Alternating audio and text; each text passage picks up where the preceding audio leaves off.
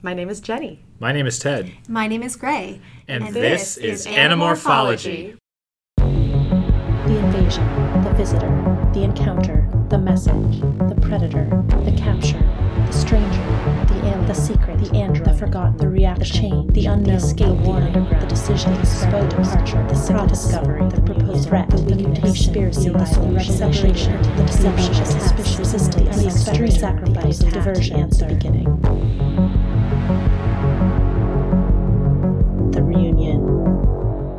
All right, so we read book 30 this week. What do you think of it? I loved it. Wow, all right. I know it. Yeah, I loved it too, actually. All right, Jenny.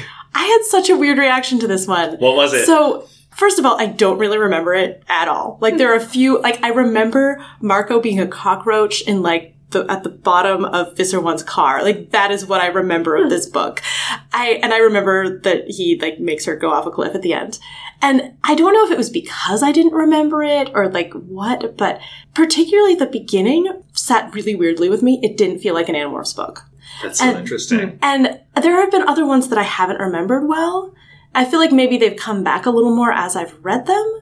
So I don't know if it's just like, it didn't feel like an Animorphs book because it didn't feel like something I read back when I was a teenager. And I, I did have some specific, like, quibble. Like, the beginning was weird. It was like, really? This is what happens? This is how he finds Visser 1? And I feel like, and then they didn't get together as a team very much for a while, and it just felt really off to me, and that, that kept it from clicking in the way I wanted it to, even though there were a lot of, there was a lot of really good content. And I feel like I should have liked it a lot more than I did. Interesting. Yeah. What did, why did you love it, Gray?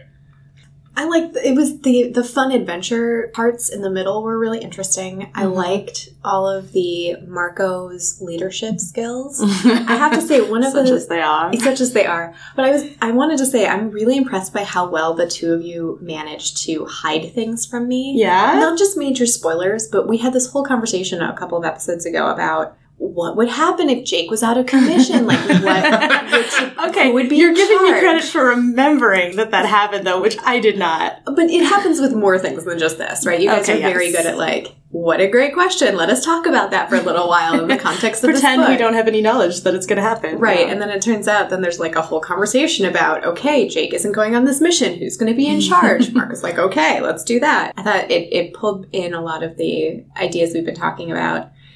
I don't know. I, I I found it like it was a fun romp, but also there were those moments of pathos that I, I really enjoyed. Ted, Yeah, I think this is my favorite Marco book so far. I think it also might be the best ghost written book so far. Hmm. I also noticed that the beginning was like off, but I appreciated both. We I think we got like a little more like straight up description than we usually do, and I appreciated the narrow focus on Marco. There were some plot holes for sure in the opening caper, which we can get into, but I'm not sure that there are more than in a normal Animorphs No, book. that might be true. Um, but the Yeah. thing, the thing that I loved about it was from the beginning. uh, It reminds me the most of book thirteen. It's just like one plot all the way through, and it keeps escalating up to this like really, really dramatic outcome. And like the tight thematic focus is this woman Visser one, or is she Marco's mom? I thought was mm-hmm. great. Yeah, that's a really good point. I do think the the beginning struck me like this, but there are a few chapters later on as well that felt superfluous, or, hmm. or maybe not superfluous, but just more detailed than these books usually are. Like there's an mm-hmm. entire chapter where it's just Visser three talking to his minions while they walk up a mountain. I was like, why? I don't understand why this chapter is here. Usually we would have there'd be a whole nother caper in this chapter, and yet instead we've got this. I guess it is the tight focus, but I, I thought that was one of the uh, examples of ghostwriting being slightly out of character for the books. I have some more thoughts on that, but I would love to hear what happens in the book before Oh. we talk too much about it. Well, let me tell you about it. All right. Okay, so in this book, um, Marco, it begins with Marco having bad dreams about his mother's death. So he decides to skip school and go downtown, where he gets knocked over by a commuter with a giant briefcase. I sympathize. He realizes the commuter is actually his mother, aka Visser 1, who is still alive after the events of 15. Uh, Marco sneaks into a high rise building to follow her and makes a series of dumbass decisions to find out where she's going. He then heads back to school and calls a meeting of the Animorphs. They realize Visser 1 and Visser 3 are trying to destroy one another and decide to take advantage of that. Marco, Tobias, and Ax head off on a recon mission, wherein they go on an amazing roller coaster ride down a railing in Cockroach Morph. It's pretty cool. Uh, they discover Visser 1 has a portable Kandrona, or an emergency Kandrona particle generator, alright, and also that she's about to be killed by Visser 3's forces. They save her and offer to help her destroy Visser 3, which she plans to do by revealing the existence of the Free Hork-Bajir to the Yeerk Council of whatever. Marco comes up with this crazy plan that requires him to find an animal native to mountains, so he acquires a mountain goat morph. Marco then convinces the Animorphs to go along with his strategy, which involves them leading Visser 1, Visser 3, and their respective troops to the top of a mountain where they will have a face off. In the process, Visser 1 realizes the Animorphs are humans. When they arrive on the mountain, Visser 3 blows up a car that contains Jake and Cassie, so the others have to go on without them. Visser 1 and Visser 3 arrive at the top of the mountain and are shown a hologram of the Hork-Bajir Valley. Thank you, Erek. And all their cool spaceships appear, and there's a shootout. Marco ends up with his mother separated from everyone else. Just as he's about to push her over a cliff, Jake shows up, yay, and stops him. But his mother still falls over the edge, presumably to her death. The Free Hork-Bajir and Ax join the battle, and the Animorphs live to fight another day, as does Mr. 3. Marco is really upset about the events of this book, obviously, and his mother's death, until Rachel shows up and tells him there's no body again. dun dun dun. The end. That was great. also, when you matter of factly explain the end of this book, it's just like, oh wow, that's so ridiculous. yes, it kind, it kind of a little bit is. This is one of the ones where I'm not sure how much the Animorphs helped. Yeah, it was kind of a kind of a failure. But I so want the Animorphs anime for that like final scene where Visser 1 and Visser 3 as like a giant chameleon crab are like arguing with each other on top of a mountain where there's like a goat there. And then it's like I've got spaceships in the sky. I've got bigger spaceships in the sky. You know, like back and forth. So amazing. I I love it so much.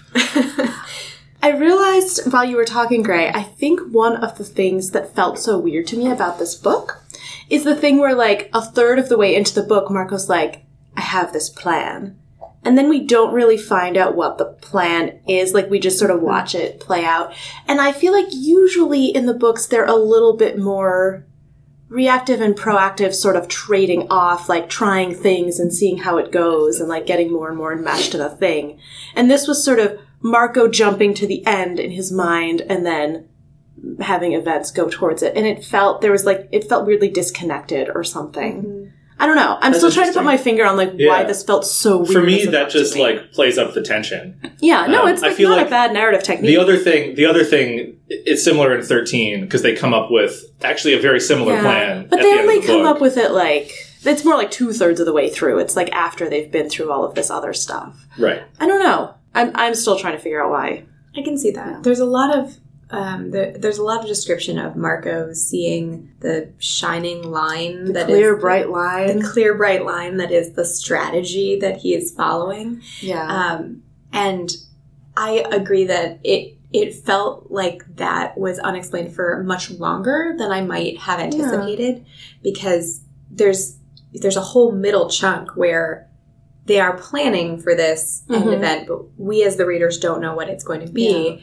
And while that builds the narrative tension, it there were also several chapters where I was like, the only thing that happened in this chapter was Marco was like, I still have a plan. Look at my great plan. I was like, Yeah. did we need this chapter?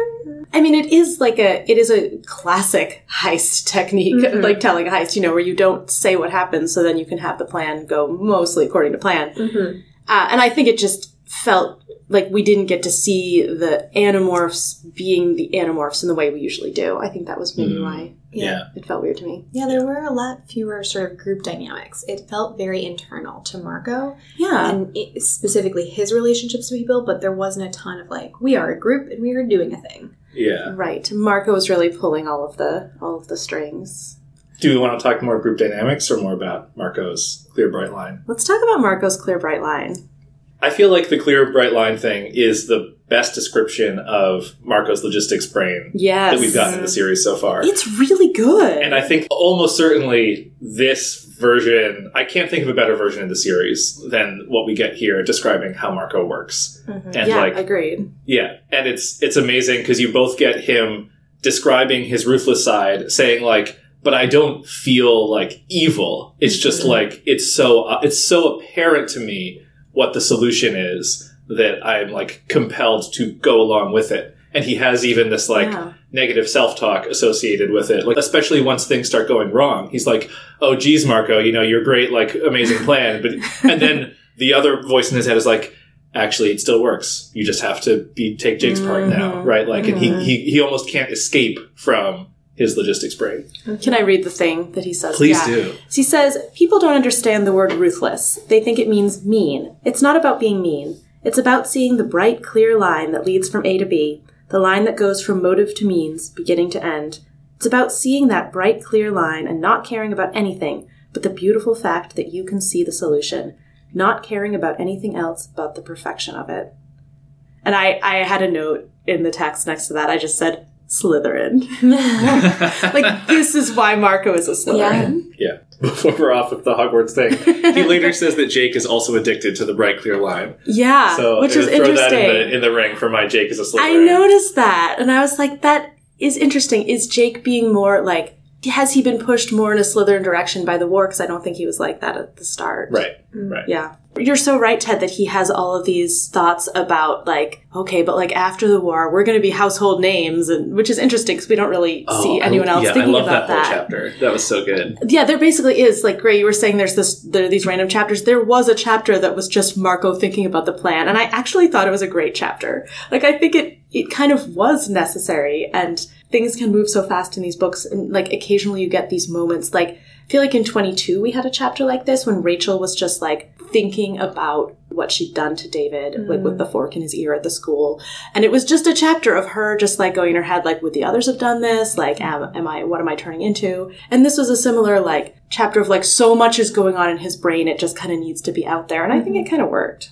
Can we? She can we just talk about that chapter? Yeah. because it's he has this um the whole thing where he uh, they go on the recon mission and he kind of hijacks it to say actually now it's a mission to assassinate Visser one and Visser three, Yep. and he he stays up all night avoiding telling Jake because he wants to get all of his ducks in a row um, to make the best presentation possible, and then he's trying to sleep that night after he's acquired the goat morph and all this other stuff, and he can't sleep. And then he's he's playing through not just the conversation that he's having with Jake, trying to win him over and say like, "Look, you, we have to go along with my plan." Mm-hmm. But then he's also trying to justify the plan to his dad later Mhm. after the war. He's then And to his trying mom. and to his mom, right? also gloating to Visser One. He's imagining Yeah. all these conversations that might not even happen. And then he has that thing you alluded to, Jenny, where he thinks about what if a kid is like studying studying me in a history Mhm. class in the future, right? And they explain this whole plan where he he kills Visser One, and the kid is just like, "Wow, that's so cold, so Mhm. cold, man." And he can't he he sort of can't get over that very detached and fair assessment Yeah. of Yeah. He's like, I had to do it, kid. It was a war. It's the whole point, you stupid, smug, smirking little jerk. To this kid that only exists in his head. Don't you get it? It was the whole point. We hurt the innocent in order to stop the evil. It's like, no choice, you punk. We did what we had to do. And then I think the chapter ends with just a quote from this hypothetical kid. Cold, man. The Marco dude, he was just cold. It's like it both it, both things are true. Like they Yeah. they coexist. I was really interested in the actually the part that I just read before about like not caring about anything but the perfection of that like bright clear line that you've seen the solution. And I remember when when Kevin was on the podcast, he was talking about how Marco cares about motivation and Cassie cares about results, and that's the difference between their morality. And I think that, that is an aspect of it, but I think I think this is maybe cutting a little more to the heart of it, where like Cassie thinks you have to care about everything. Like there's mm. never anything you can opt out of caring about. Like you maybe still have to make a choice, but like there is no step of the moral process or like part of the moral field that you can't that you're allowed to not care about. And Marco does have this ability to be like, okay, this is the important thing. I'm going to choose not to care about this. And sometimes he can't do that totally cleanly, but he thinks that's what he should aim for. Mm.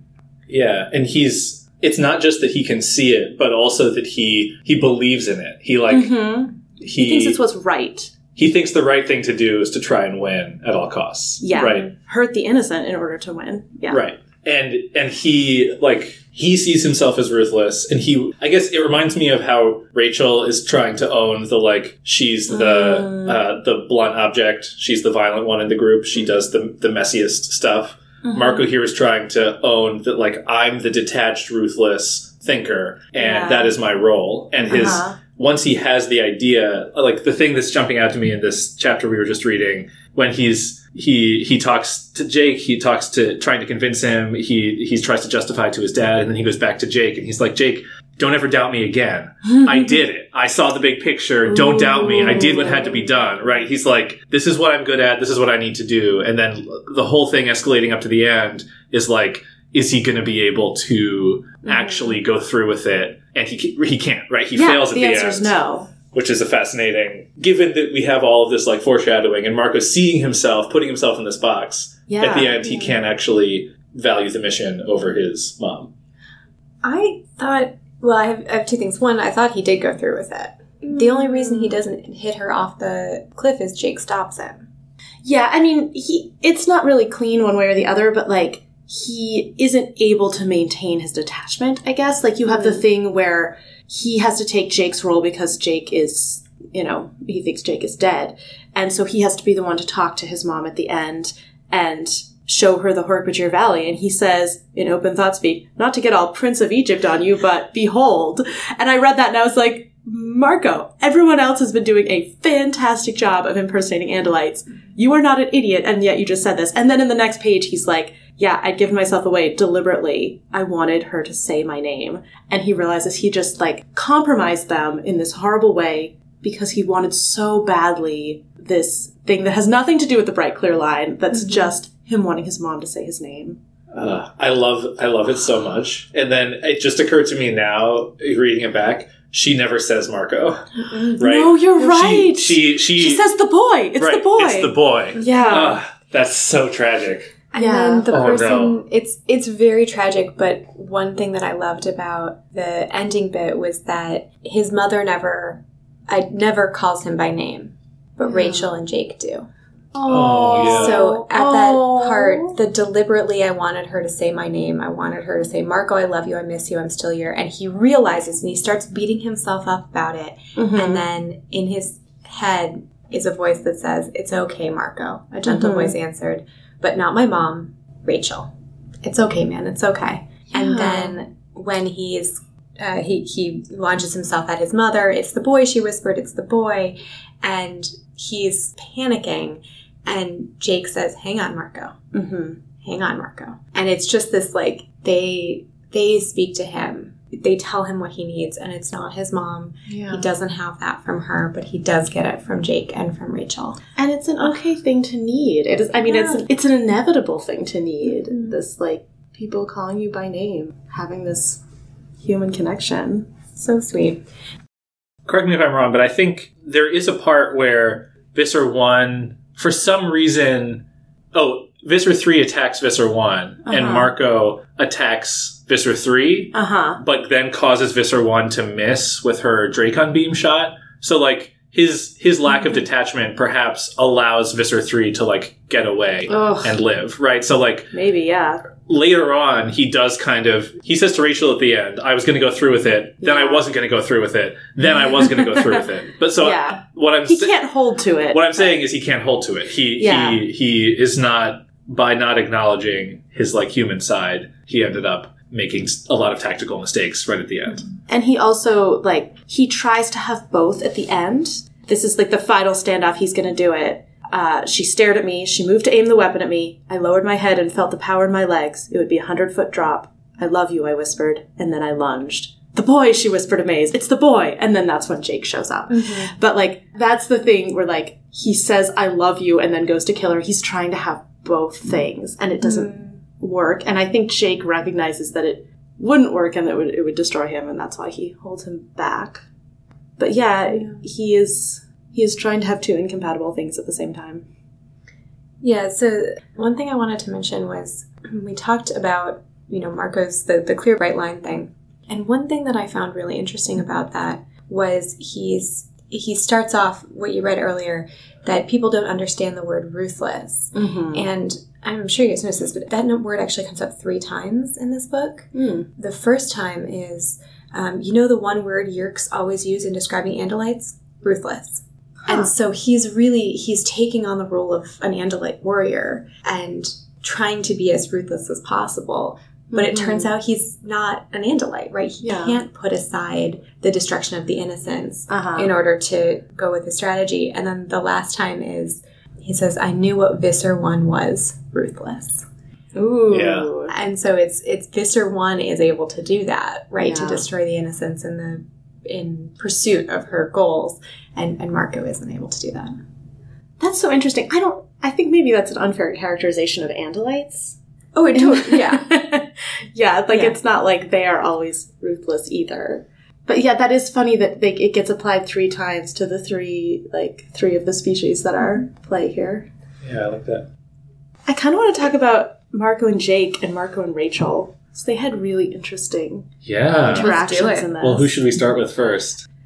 So Marco and Jake have a lot, like, don't interact a lot in this book, but the interactions they they, do- have are fascinating. Like that thing at the end when Jake is the one who keeps him from killing his mother, not to spare his mother, but just to keep Marco from doing it. And then we should also talk about, I'm pretty sure Cassie is the one who causes her to fall. Yeah. Which we'll talk about.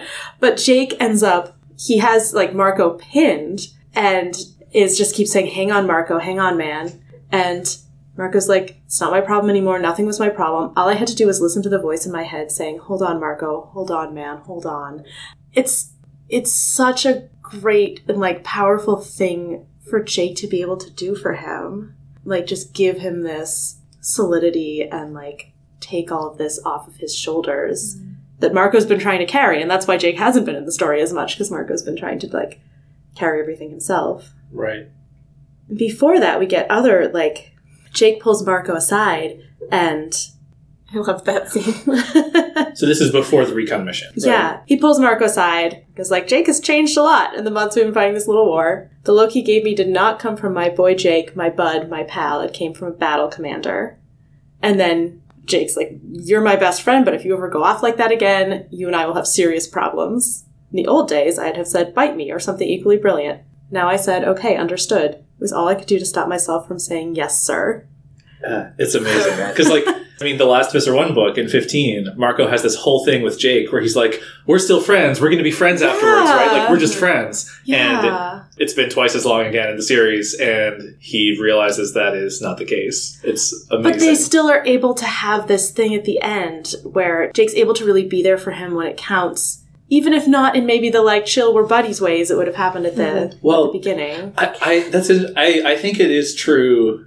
It is important that it's it's Jake, but I also think that they always knew in the plan that Marco couldn't be the one. Mm, They mhm. they they had already made a decision that Marco would not have to be the one to kill Right, yeah. yeah. Visser One. Right, Jake was going to do that. So Mhm. it's not just like this spur of the moment. Jake's going to save Marco thing. It's like Mhm. Jake is showing up to do what he promised he would do. Also, right? Like It's funny that Jake is the one who was going to do that. right. That's an interesting part of the plan. Like it feels like something Rachel would want to take on herself, but maybe when it comes to Marco, like Jake feels like that's his role.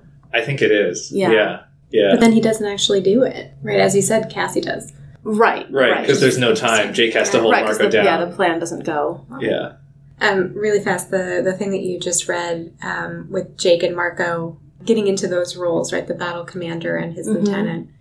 Just before that is the scene in which Jake sends Marco Ax and Tobias on the recon mission, Mhm. right? And he says, if it comes to a judgment call, Tobias makes the call. Yeah. And Marco's like, what? and then he says, there's no point in arguing. In Jake's place, I'd have done the same thing. Yeah. Which like such a good, it's so, such an interesting um, insight into Mhm. how Jake thinks about both Tobias and Marco. But he also then pulls Marco aside and, he, and Marco says, I cringed. I knew it was coming. and Jake says, I noticed a certain lack of details about what happened today, which tells me you did things that I probably don't want to hear about. He's such a dad. Such He's a the group parent. dad. Oh my gosh. oh man. Oh man, I don't want to disappoint Jake. no, he's gonna be disappointed, and he's not gonna be even mad. He's gonna be He's going disappointed, to be disappointed. and he's gonna tell you that not to do it again. Well, okay, so sad. what do you think about the whole bit after the recon mission when Marco is intentionally avoiding the Jake confrontation? Yes. Like he puts it off as long as Mm. possible. He never. I don't think he ever directly says why. So, like, what's your read on what's going on there? I don't know. I wonder if he doesn't want to disappoint Jake in a different way. Like, he doesn't want to have to see his own ruthlessness through Jake's eyes. Like, he doesn't want to have to confront it that way, maybe? Oh, so the thing That's that my guess. so what ends up happening is what he didn't want to happen. Well, right? so Like- no, no. I think he doesn't want Jake to see him being so ruthless. And so that's why he's practicing all these conversations of like how to justify it, how to make it seem okay. And then when he actually sees Jake, like we actually tells Jake the plan, okay, Jake said, that was it. Just okay. He didn't come out with any of the lines I'd put in his mouth in my imaginary conversations. And then, you know, there's the other, I think in the same chapter, you know, Jake, it's just a, the briefest flicker of sadness. Jake, too, is addicted to the bright, clear line. And I think that actually makes it more okay for him. Like, he was afraid of Jake seeing how ruthless he was and judging him. Mm-hmm. And I think what he actually sees is like, oh, Jake is there, too. Like, Jake has gotten to this place. Interesting. I so I think I think that's right. I was also wondering if it's like he was putting his qualms about it into Jake's voice, Mm, hmm and then it's it could be disappointing that he doesn't have that conversation. I think it's both. where he has to he has to convince himself that it's okay. Right. Right. Like Jake Jake is also, as you said, already there. Interesting. I, I like both of those interpretations very much, and I think they're much fairer than what I had done. Yes. So I'm, I had canon accepted. I think you guys are right. What I had thought was Jake's going to talk him out of it, and he doesn't want Jake to. He doesn't want Jake to talk him out of it. He wants to just do the to to be doing something. to yeah, I think that's a piece of it, too. um, Yeah. because he has this whole bit about like at the end um, Ax says, "Well, we've got to tell Jake, right? We have to go and Mhm. tell him what happened. This was a recon mission. We kind of went off the Yeah, rails, yeah. but we we've got to go. We you have this plan. We have to go get approval." And Mark Uh-huh. is like, "No, we don't have to do that. it's the middle of the night. Tom Right, is Tom We do have to Tom wake up there. Cassie, though. But Yeah. so we'll just we just won't do that. We'll Mhm. we'll talk tomorrow. And I was like, okay, but maybe like you're gonna have to tell him eventually. He's gonna. No, I think that that's a piece of it, too. Yeah, it's he's like really insistent that he acquires the goat that evening. But like Yeah. is that just so that tomorrow that like There's no delay. he's the one who has the morph, so he has to do that part of the plan. It's it's weird. Like because also it doesn't totally hold together. Bias have the Yeah. morph too, and also why did you have to wake Cassie up to tell you that if you're going on a Mountain mountain, goat. a mountain goat might be useful? Like, no one knows that. No one's ever heard of any animals except for Cassie. Very confusing.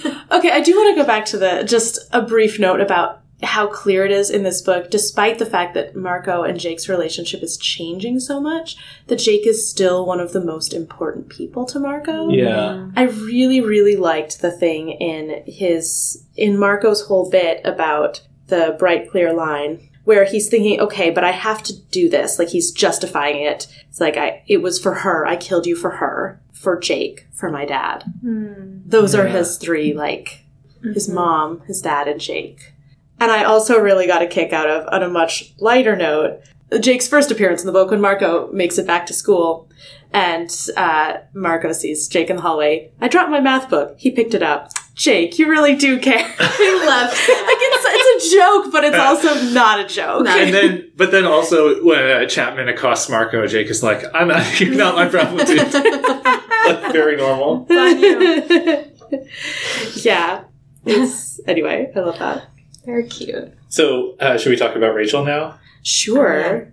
The Marco and Rachel dynamic in this book is so amazing. It's really fascinating. She's also so important to him, and he's like, he, but he- at a distance. but at- well, at a distance, but also he can't quite. I don't think he quite like understands it. yeah. I'm not sure she understands it either, but it's like so clear that they need each other to be like antagonist, Yeah. antagonists in the group. They and can't lose each other. Figured out how to balance this antagonism. Yeah. Like you have Yeah. the the thing where Marco's presented the plan, and Rachel isn't saying anything. She's looking down, and Marco says, "Rachel's not stupid. She knew anything she said would just make me mad."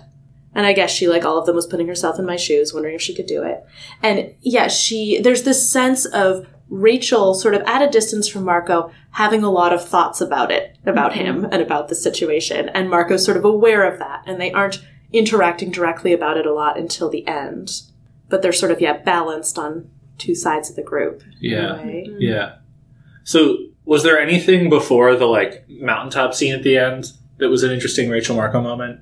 I did like this is not a very significant moment, but Marco has just gotten back to school and wants to tell everyone that Visser One is alive. Oh, thank you for. I want to Yeah. speculate about this. I saw Rachel giving me the fisheye from across the room. They're in like the cafeteria or something. I mouthed that one word, alive. Evidently, Rachel doesn't read lips. She misunderstood what I'd said and responded by mouthing two words I won't repeat. What did she think he mouthed? No, I like it's clear what she mouthed. Yeah, like that part I got. Maybe like I love you. Yeah, or something that's like that. why would he? Why would he be mouthing that across the cafeteria? at I don't know, maybe just to, to push her buttons, and that's why she's like, hey man. or like love you. or possibly she couldn't tell. And she just assumed that Marco was saying something Oh, rude yeah, because yeah, it's yeah. Marco, and he, she's I like that better. What, I like what that is he better, even yeah. saying? That's probably true. Anyway, yeah, there are a bunch of moments later, like they're they're in the, the like the footwell of, of Visser One's car as cockroaches, and and Rachel's like, "Man, did your mom always drive like this?" And Marco's like, "What? No." And then he's like, "Maybe so. No need to start a fight with Rachel. Maybe Well- this is the way she used to drive." well, yeah. I also like. He thinks no. Visser one's driving. Wait, no. Visser one's using how my mom drives. like, there's no way that Yeerk knows how to drive. So this is actually my mom's driving skills. Oh man. All right. And he remembers, like, yeah, no, my mom always drove like this. It drove my dad nuts. Then Rachel says to her, Yeah, now I know where you get your driving skills. And then he characterizes that as Rachel being nice, which is kind of true. Yeah. I laughed to myself when Rachel started being nice. It meant things were really bad. It's so funny that her making fun of both Marco's and his mom's driving is her form of being nice, and then he recognizes that and is like, "Yep, that's Yeah. that's her trying to uh, make me feel better." So there's this bit when Marco shows up at the rendezvous with Rachel and Tobias um, in Hork-Bajir and he has to explain that Cassie and Jake just exploded. Mm-hmm. Um, and you get his description of uh, how Rachel and Tobias react to Yes, tragedy, right? And so like Rachel is like on a you know hair trigger, like ready to lash out, and Mhm. Tobias is like withdrawing from his human side. Is how how Marco puts it. And Okay, but did this remind you of anything? It reminded me of the thing in Vogue 21 where they're all flying back from where David like had his encounter with Visser 3 and Jake's like I knew my friends. I knew how each of them would react. And then he reaches out to them and keeps them from doing that reaction and like keeps control of the situation. Oh, that's so true. and here Marco's like I know Rachel. I know she wanted action, etc. I know Tobias. I knew that in the fate, you know, he would retreat from his human side. He knows them too. And he's like, and what could I say to them? What could I say to lead them or control them? Nothing. Because I know myself too. Mm-hmm. And he says, I had nothing to say to Rachel or Tobias. They would do or not do whatever they chose. And this is why Jake is such a good leader and why Marco is not a natural fit for that role. He can see the problems because he's very smart. He's very good at like Yeah. analyzing people, but he it's just not in his skill set to be able to say the right thing Yeah, to like bring so them back to the place they need to be. Yeah, I, I, I maybe this isn't really in the text, but I wonder if it's like knowing the right thing to say is also different than meaning it, right? Like Yeah. maybe it just it's like so it'd be so transparent that he's like trying to be nice, and it's so out of character for him. Mm-hmm. He's He doesn't have that he's a skill set. ruthless strategist, but he is not a manipulator at all. Yeah. And Jake is. Jake knows how to deal with people, and it's like that mix of like he is actually sincere about it with Right. like being able to see it, and also Cassie, and you see that here. Like they're like, okay, at this point, we needed Visser One to start thinking of us as her allies. Cassie was the person to put Yeah. in like the speaking role Yeah. for that, and Marco just doesn't have that at all. Yeah. Oh man. All right, should we keep following Rachel? Mm-hmm. So like Rachel manages to keep it together when Visser One shows up, right? Mhm. Marco's like, I was kind of expecting her just to kill Visser One, but the fact that she, you know, didn't like freak out when Visser One drew a weapon meant that she was going to keep her cool. Yeah. Um, but later on, when they are start to climb the mountain, Rachel finally snaps at him, and she's Uh-huh. like, "Marco, this is a face it, it's a fiasco. Why are we bringing this woman up the mountain? We could just shove her off the trail right now." Marco's like, "Shut up, Rachel." And then Rachel says, "Oh yeah, you're calm and in control." Rachel taunted. Jake's gone, Cassie's gone, and the person running this mission is working on setting up his own mother. This is a waste of time. Marco, just fly off somewhere. Just get out of range so you don't have to see what I'm Ooh. and then Tobias cuts her off. Rachel, that's enough. um, which is a really interesting Rachel and Tobias. yeah, moment. there's so many things in here Um, that are worth talking about. yeah, this is like why Rachel was hanging back at that other scene where Marco speculates she knew anything that she said would just piss him off. Like it's because that is sort of the their dynamic is very volatile. And this is the point where it sort of boils over, as, mm-hmm. you know, they both pretty much knew it would, like, without this glue of Jake and Cassie, like the worst, like, two people to be gone. Yeah, no, it's it's a good point because we've talked before about what happens when various ones of them are not around. Mm-hmm. Like what happens when Ax was out of commission. Yeah. And then, you know, they were kind of They couldn't count. they couldn't count, for example. And this is a really interesting example of what happens when Jake and Cassie are out of commission.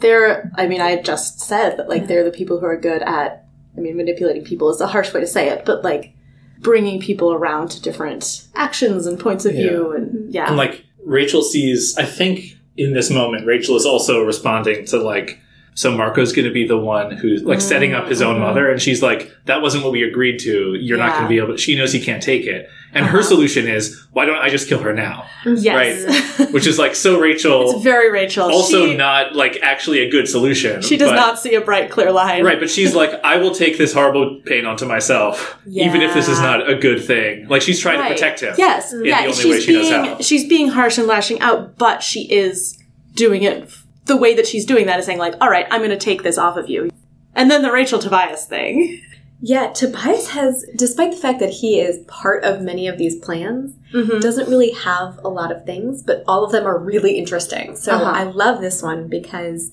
so Tobias cuts Rachel off, and Marco says, "I couldn't believe what I was hearing." Marco says, "I couldn't believe what I was hearing." Tobias never messes with Rachel. I think Rachel was shocked too.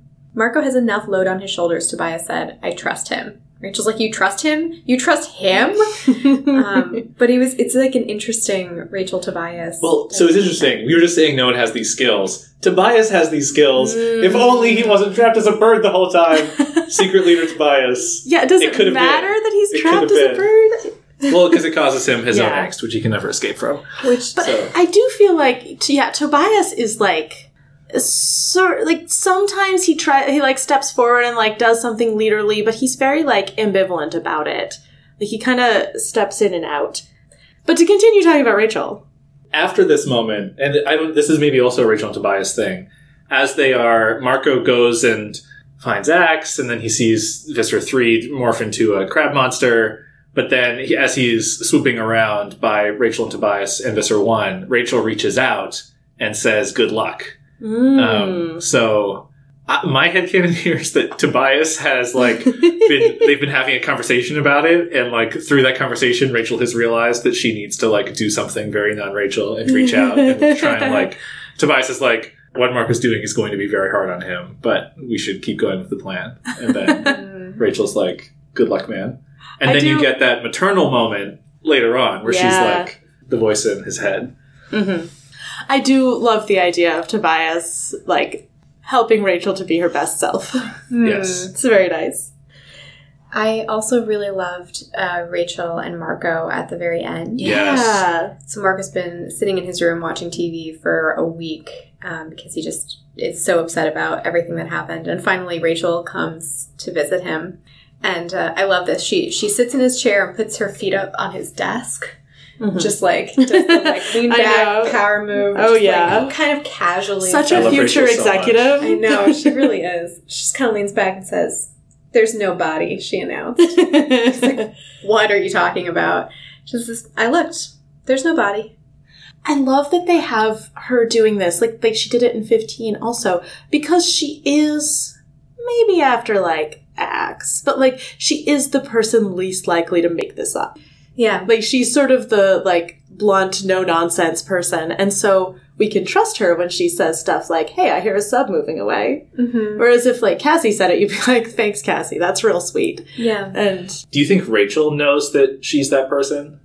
Yeah. maybe Because she says it here. It is true that they want us, the readers, to believe this, right? Mhm. But I also think that within the context of the story, I think Rachel knows that the only reason Marco is in this fight is the hope that he can save his mother one day. Oh, So sh I think I think Mm. she has to give this back to him for Mhm. him to go back to being who he was. yeah. Right. And so like there's a little bit of like a narrative thing where because it's like okay, there's no body, Yeah, it's a yeah, military yeah. book, you assume you know blah blah blah. But like I think that to some degree Rachel must be aware that without this hope, Marco Uh-huh. cannot go on. I think that's true. And I think another reason narratively why we see her do it, it's not just because we'll believe it from her, but it's also because it's the most significant that she is taking this step of telling this to him. Like, if Rachel is willing to, like, extend some sympathy to Marco in this way and, like, recognize that he needs this to go on, like, wow, he must really need it and everyone must really see it. Yeah, it's also interesting that she recognizes. So he he might need that to go on, but it's also going to make it a lot more difficult for him in the future. So she says, "I'm telling you what I saw. I wouldn't lie." And he's like, "Yeah, of course you would." Pity, charity make Marco feel better. She says, "No, because it wouldn't make you feel better. It wouldn't be pity or charity. I wouldn't be doing you a favor. Yeah. You've cried and yelled and hated yourself. It's bad, but if she's dead, at least it would be over. If she's alive, dot dot dot." She recognizes that. Maybe I overstated it Hmm. to keep him in the fight. yeah. That's also not good for him. right. Yeah. Yeah, no, I think you're right. I think both things are true. That's and a- like and like a the point. Because and the and the thing that they right at the end, he's he actually is vulnerable with her and is like Mhm. like what would you do? Was your mom or dad or sister, Right. And she's like, well, I guess I hope I wouldn't have to make the choice, right? Which is what happens to Marco. And then Marco says, "What if she isn't dead? What if she really did survive? Oh God, what if there's a next time?" Oh, this poor kid. Right? And then Rachel comes back. She doesn't hug him, but she sits with him and says, "One battle at a time, Marco," which is like reassuring, but also is like. It's like really bleak in like the child soldier's way, Yeah. right? It's like don't think about it, watch TV. Yeah. not much of an answer, but the only answer I had is like so representative of this series. Uh. And it's one of the things I love about this series. I'm definitely coming more around on this book as we talk about it. I'm like, Yay. oh, there's so many good things in it. good, Why good, did good, I not have a good impression of it? I don't know. I have a theory about why you didn't like it, but we'll get there later. Okay. Can we talk about Cassie a little bit? Just because we were we were talking about how Rachel has this role of, you know, if there's something that might be seen as like sympathy rather than truth, it's good to put it in Rachel's mouth.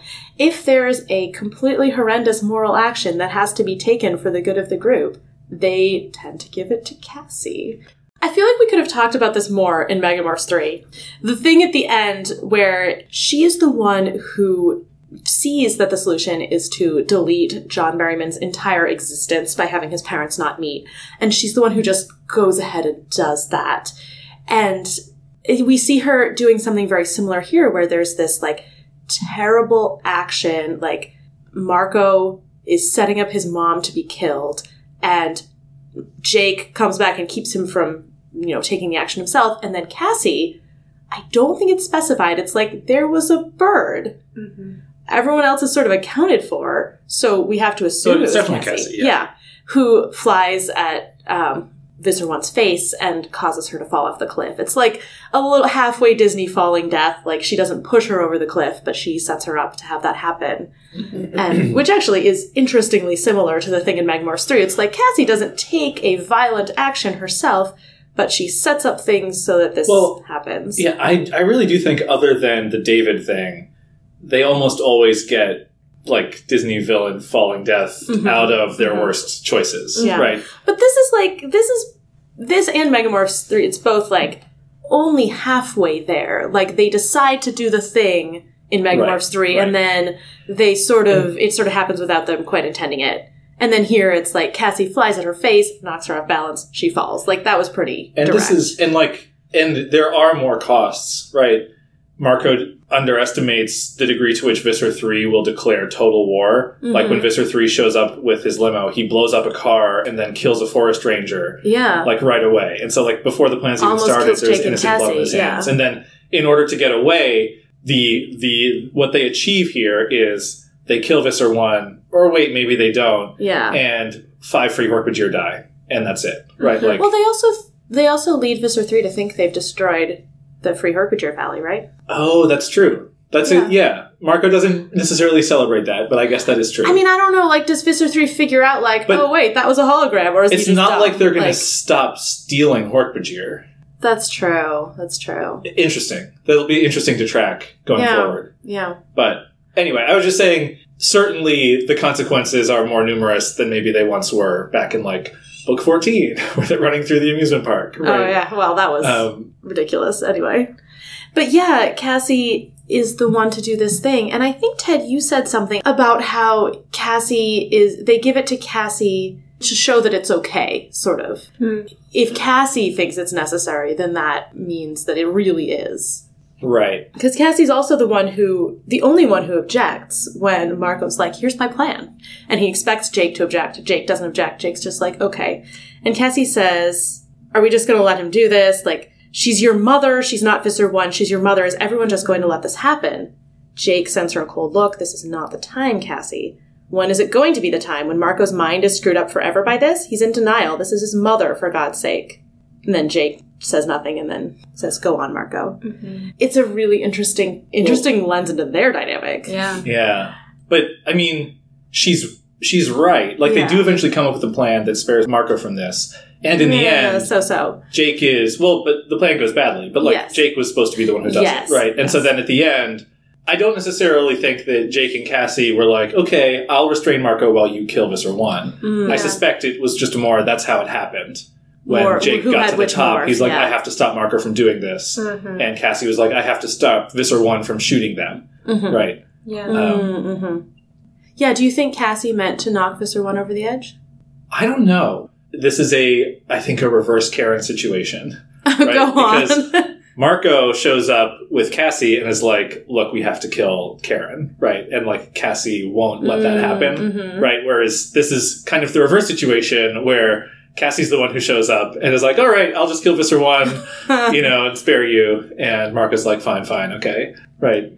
I think the easiest way to read it is that it was a battle. Cassie's killed in battle before, Mhm. and her objective was to stop Visser one at, at, at all Mhm. costs. Which Yeah. I don't necessarily think that she was like, you know, if she had just attacked her so that she dropped the gun, she probably wouldn't then have tried to flap her off the side of the cliff. Mm, I really think that that was not her intention. I, I she didn't mean to kill her. I really think she didn't mean to kill her because the way that it's described is so Visser One is aiming the Dracon beam at uh, Marco and Jake, and Cassie slashes at her face, Mm-hmm. and so Visser One grabs at her face and steps back, Mm-hmm.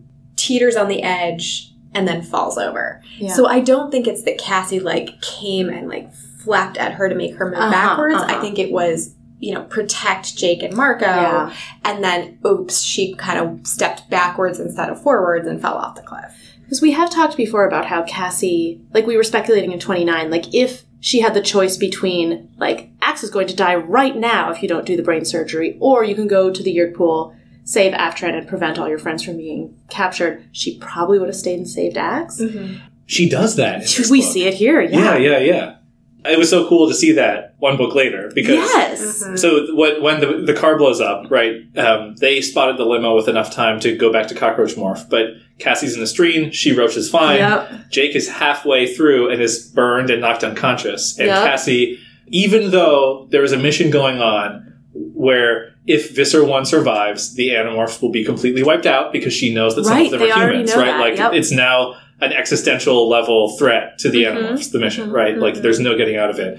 She waits with Jake and makes sure that he can safely demorph Right. uh, before returning to the mission, right? yeah. Uh, and he's unconscious the whole time, so it's not like he can be like Cassie, go, you know, Yeah, like mhm. let me bleed out or whatever, right? Like, yeah.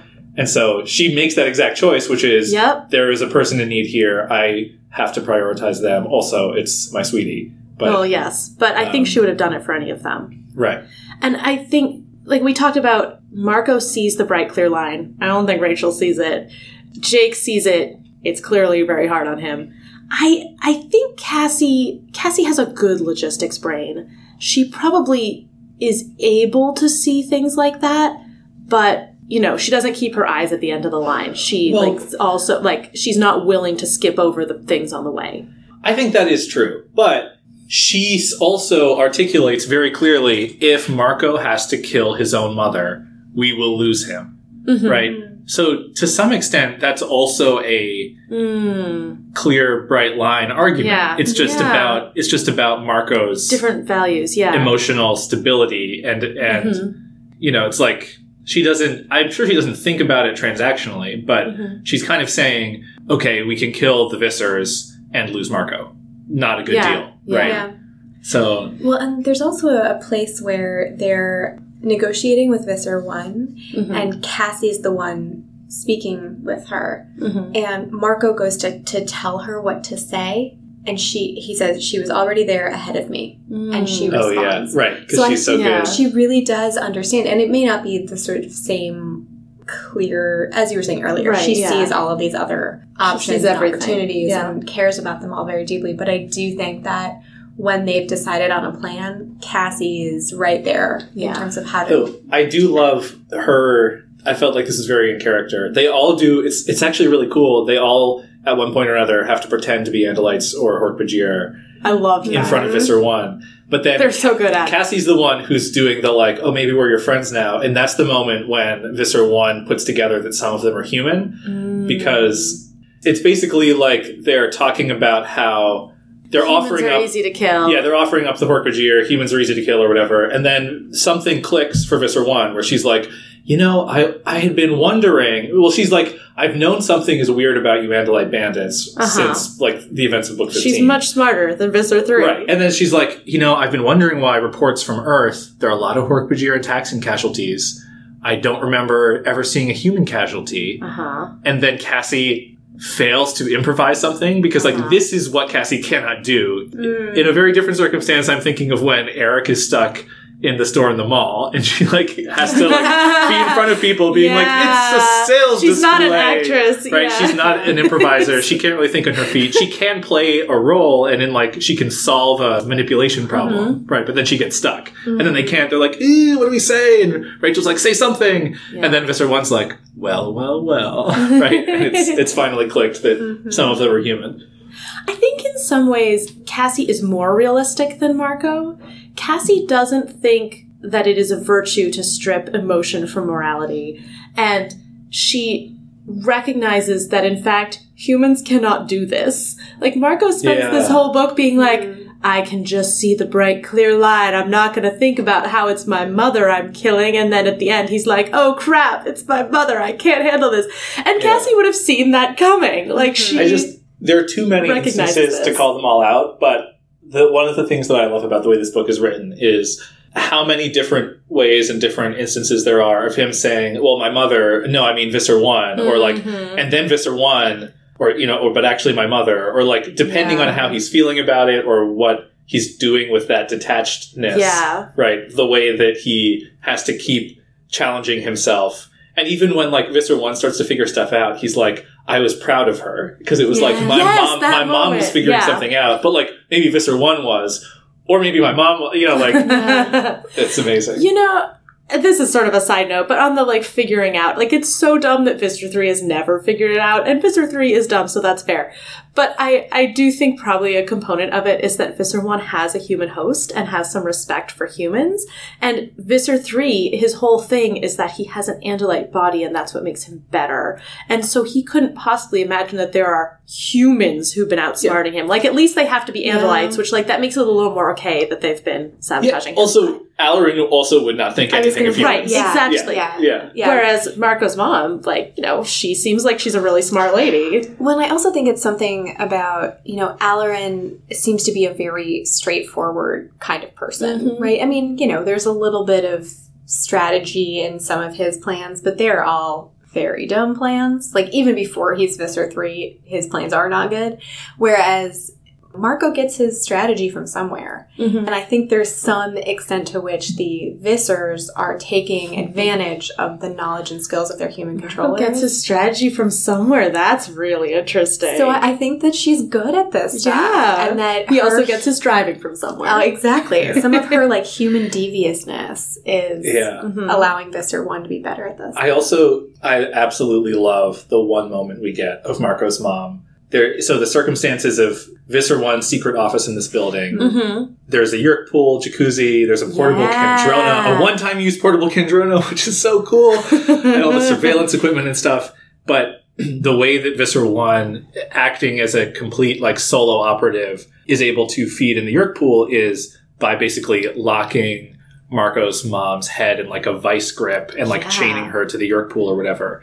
And so it's so tragic that Marco is like, there in this room with his mom, who is free, but her head is pointing the other way, and he can't go talk to her because she's about to be reinfested by Visser One. Mm-hmm. But then as Visser One starts crawling back into her head, she just like says under her breath, "Rotten hell." Yeah. Which- It's it's amazing. I was impressed with them for finding a like sufficiently like Middle grade appropriate. middle grade appropriate, but Mhm. still like really harsh phrase for that. Yeah. And related to this in a way that I need to like think about more, I just I love Visser One so much. She's Mhm. such a good villain. Uh-huh. She's she's really cool. She's really resourceful.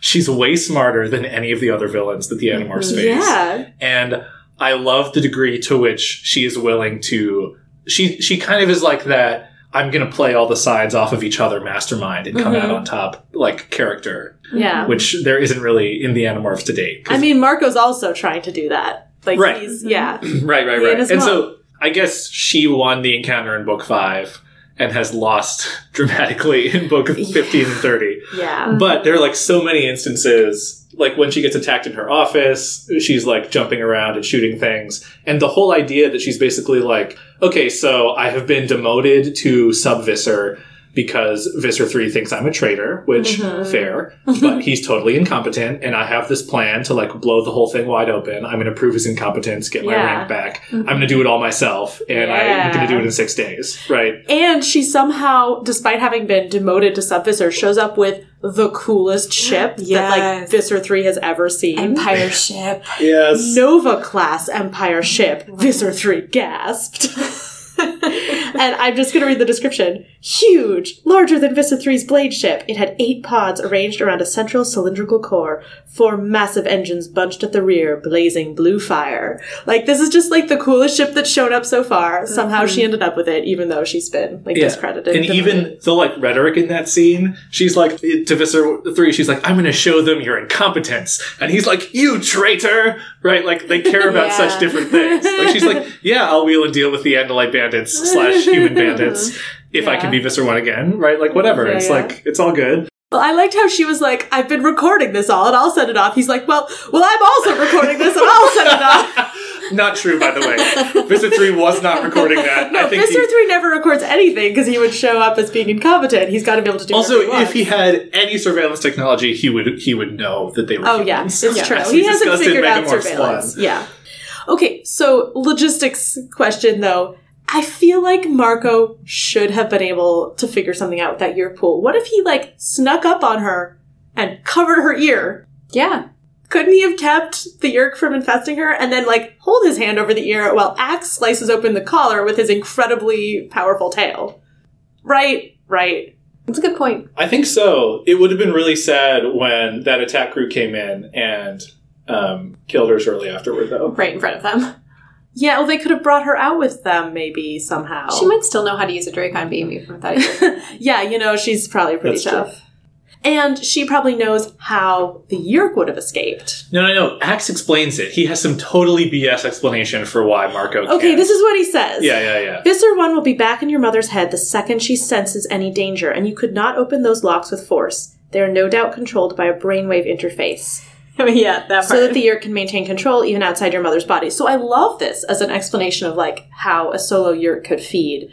But I still think if Marco sneaks up on her, gets a hand around her ear, which will take approximately a tenth of a second, and then Ax can figure out with his very powerful tail how to deal with the collar. Like the ear can't go through the hand; it's just a slug. Well, Actually, right. he covers the ear and then he takes the slug No, and but he so then, it. then the tragic scene you want is Marco's got his hand over his ear, and they're like confessing their feelings to each other, and then the shock troops come in, and Tobias and Ax are like, "We got to get out of here," and Marco's like, "No," and then they both get obliterated, and Ax and Tobias run away, right? Like, oh man, because how are they gonna how are they gonna cut them free so quickly, right? Then they could have if this book had wanted to do that because Yeah, this is middle grade science totally fiction. have. But you know, They squish Visser one, then they figure out how to deal with the collar. yeah, it's like I'm gonna squish you unless you open this thing with your brainwaves. Actually, yes, that's the way to do it. Yeah. When they are picking a quote unquote secure screen name to email Visser One, what do you think they chose? I am not a human. I was thinking Andalite bandit. Oh, one. too alien, too humble. They wouldn't have had that reference yet. When was Too Fast, Too Furious? That's like 2000s, Oh yeah, right? that's way too late. Yeah. Uh, in the 2011 re-release. Not an arrogant Andalite. Morphew. Um, I just want to say when they Ax is like talking about this, you know, Andalites or humble grazers or whatever. I put in my notes humility from an Andalite, referencing what the Ellimist says in book 7 Uh-huh. And then Visser One said it later in the book, and I was like, "Yes, this is the best callback." Wait, she said the same thing? She says humility from an Andalite. Really? Yeah, yeah, yeah. I missed that. That's amazing. Here, I'll find it. I'll It's find uh, it. in chapter 19. Oh, so good. Um, when she's talking to Cassie. Says, uh, Oh yeah, I, Visser One is like, I can deal with Visser Three. Can you? We have tried many times, and yet he still lives. Humility from an Andalite. Realism from an Andalite, Cassie said. That's brilliant. I can't believe I missed that. I love it. Okay, I just want to say a few more things about why Visser One is so cool. So there's Go like at the end of the that first scene with her. Uh, when she says, they're like, okay, we've agreed to this wild plan. And they're like, how can we get in touch with you? She's like, I have email. Which is so 90s. I love it. But then, you know, uh, she narrowed her eyes and looked at us, each one after the other. Um, you know, one of you does almost all the talking. Visser 3 is a fool. He's missed something. Accurate. She grinned a savage grin. But don't worry. When I return to power, I will figure it out. And then she made a gun hand, pointed it at my head, and said, and then, tsew! You have to be so cool to pull that off. It's like, you know she does. I know oh, she yeah. does.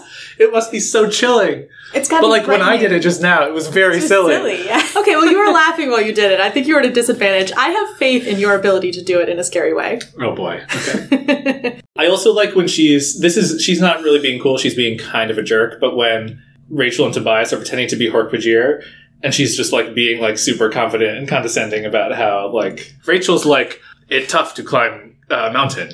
You turn bird. And she's like Alas. Um, I'm feeling a little sick right now, so I can't do that. But like, you go ahead. You know, I would totally morph if I could. I love it. I love it so much. it was really great. In that same scene, a thing that is very cool that she does is they don't tell her where she's going. Uh, Marco just gives her, ins- or they all give her instructions to like go through the mall, buy certain things, and then drive up to this mountain.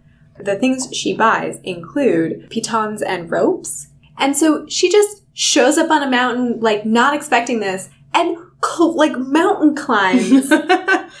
Actual like Oh, rope yeah. cli- free climbs up a mountain. Marco's mom must have known how to do that, and Marco But- must have known that. Yeah, but Right, that but is- also, reference it. but also, Damn he cool. talks about like she pulls herself up to the top of the mountain, sweat streaming down her pretty face, and Marco's like, "Go, mom!" Like, yeah. yeah. Much better than Chapman, who, even though he has a daily run, can't handle walking up a mountain.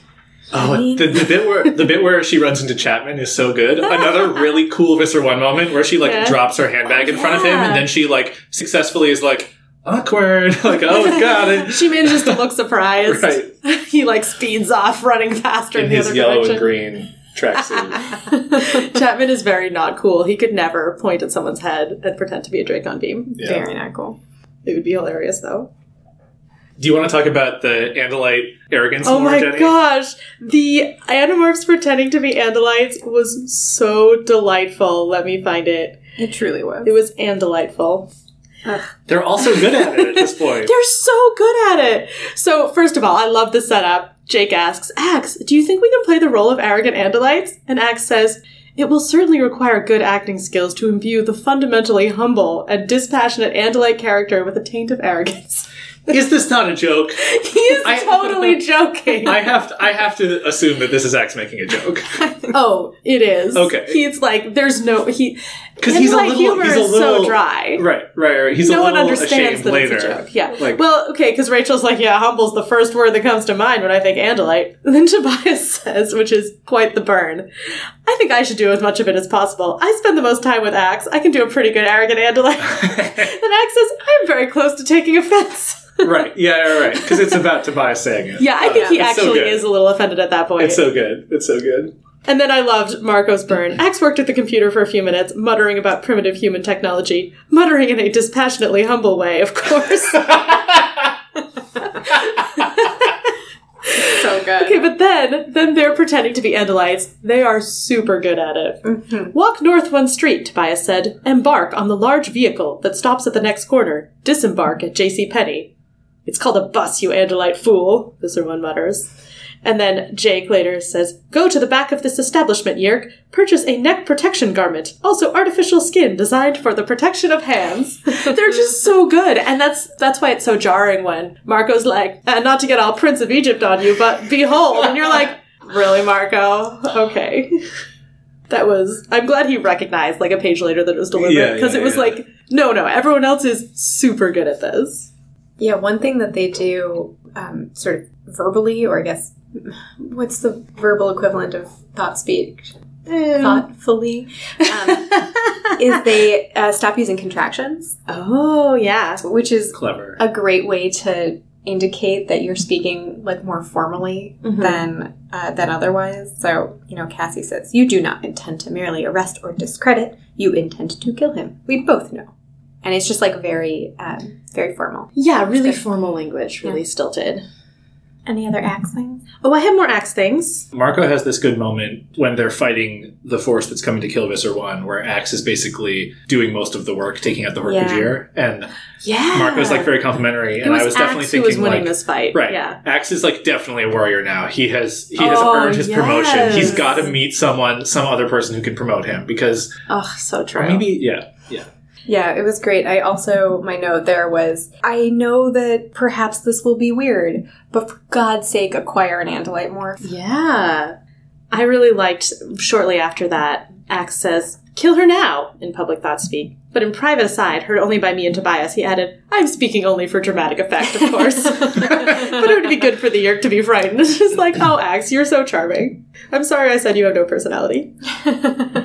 He also holds it together way better than I would have expected when he's talking with Visser One, and he says like that he's Elfangor's brother, and which I think is I don't think he usually says that to the Yeerks. Yeah. And she's like, "Oh, you know, how did your brother, the mighty Elfangor, succumb to so flawed and incompetent a Yeerk as Visser Three?" Which is so provoking. And Ax just says, "I could ask you the same thing." He replied calmly. he also uh, at the end has accepted that he should be taking orders from Marco and does this amazing um, last minute save where Marco is like, "Well, isn't there some like group of other If people?" you know of a private army you can call, call them now. And Ax then just Ax- leaves, and right. he's like, "Wait, what? What, what just happened?" and then Ax comes back with the free Hork-Bajir. yeah, the private army. Nicely done. It was great.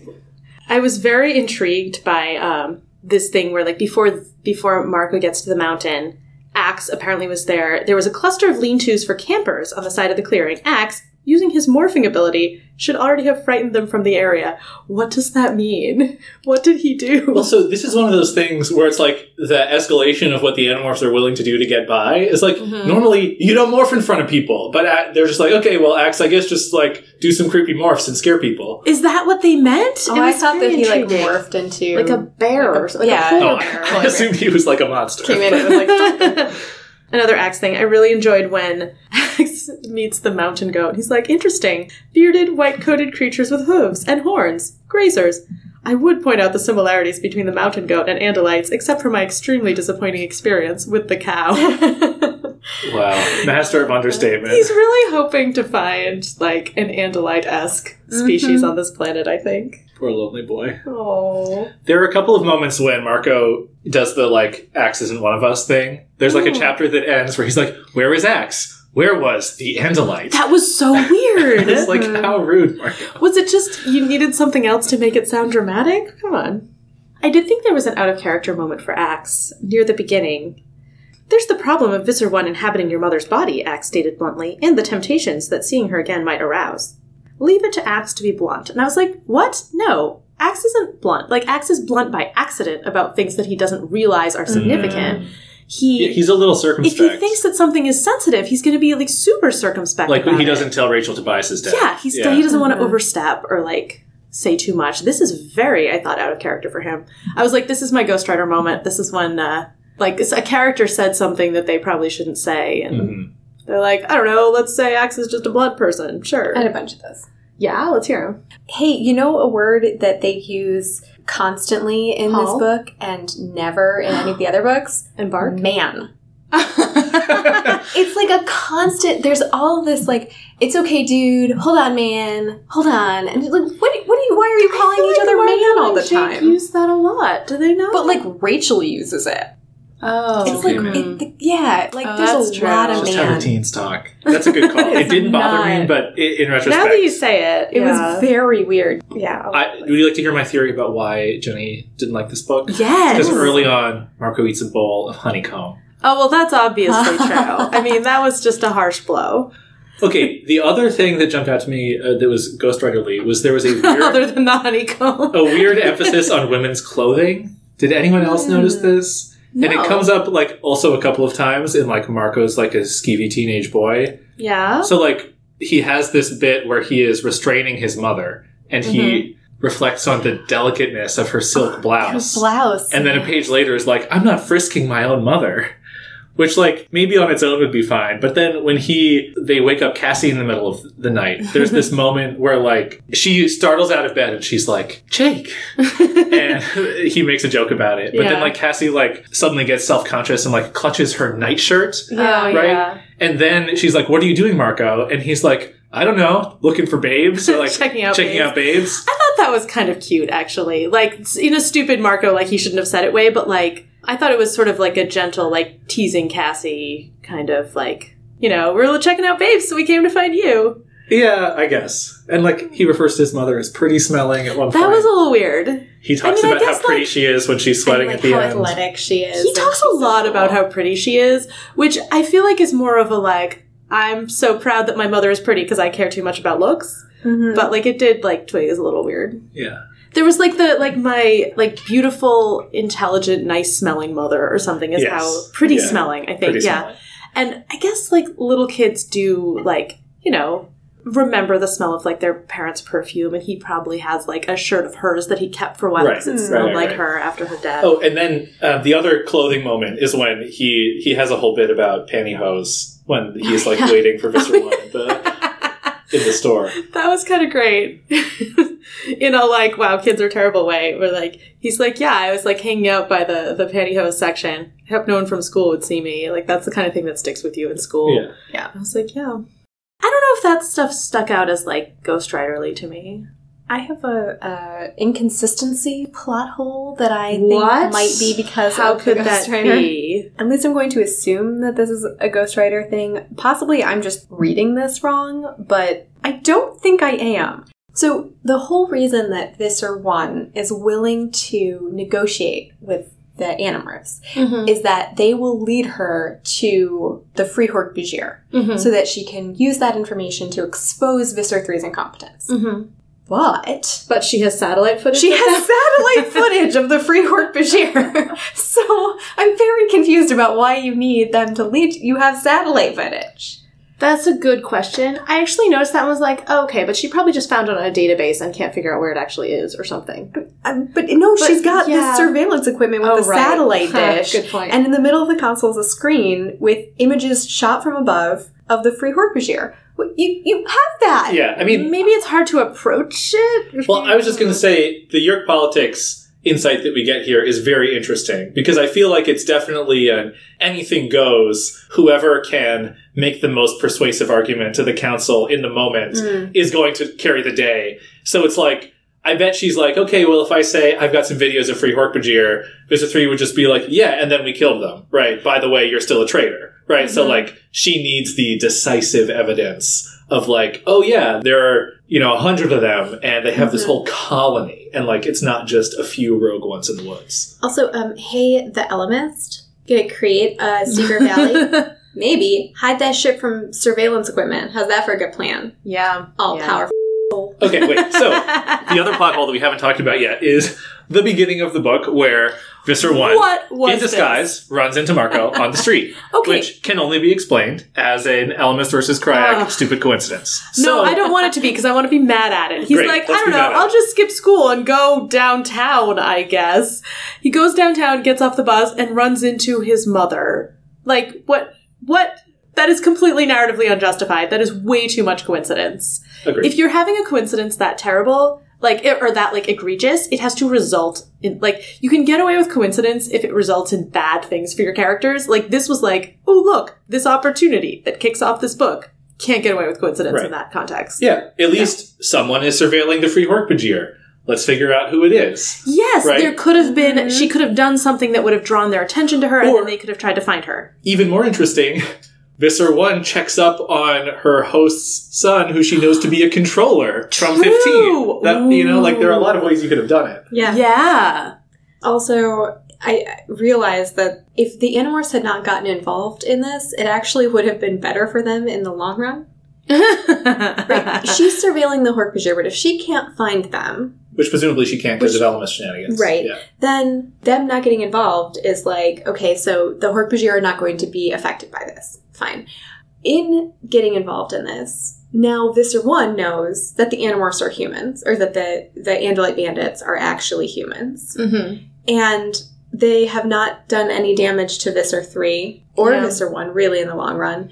And they've killed five free Hork-Bajir. Yeah. Like, th- they did not help. I mean, it is possible that now the Free Hork-Bajir Valley is believed to be destroyed. Maybe. Yeah. Hard to say. It's unclear. like Ted yeah. said, they're still going to be stealing Hork-Bajir and bringing Right. them there, so...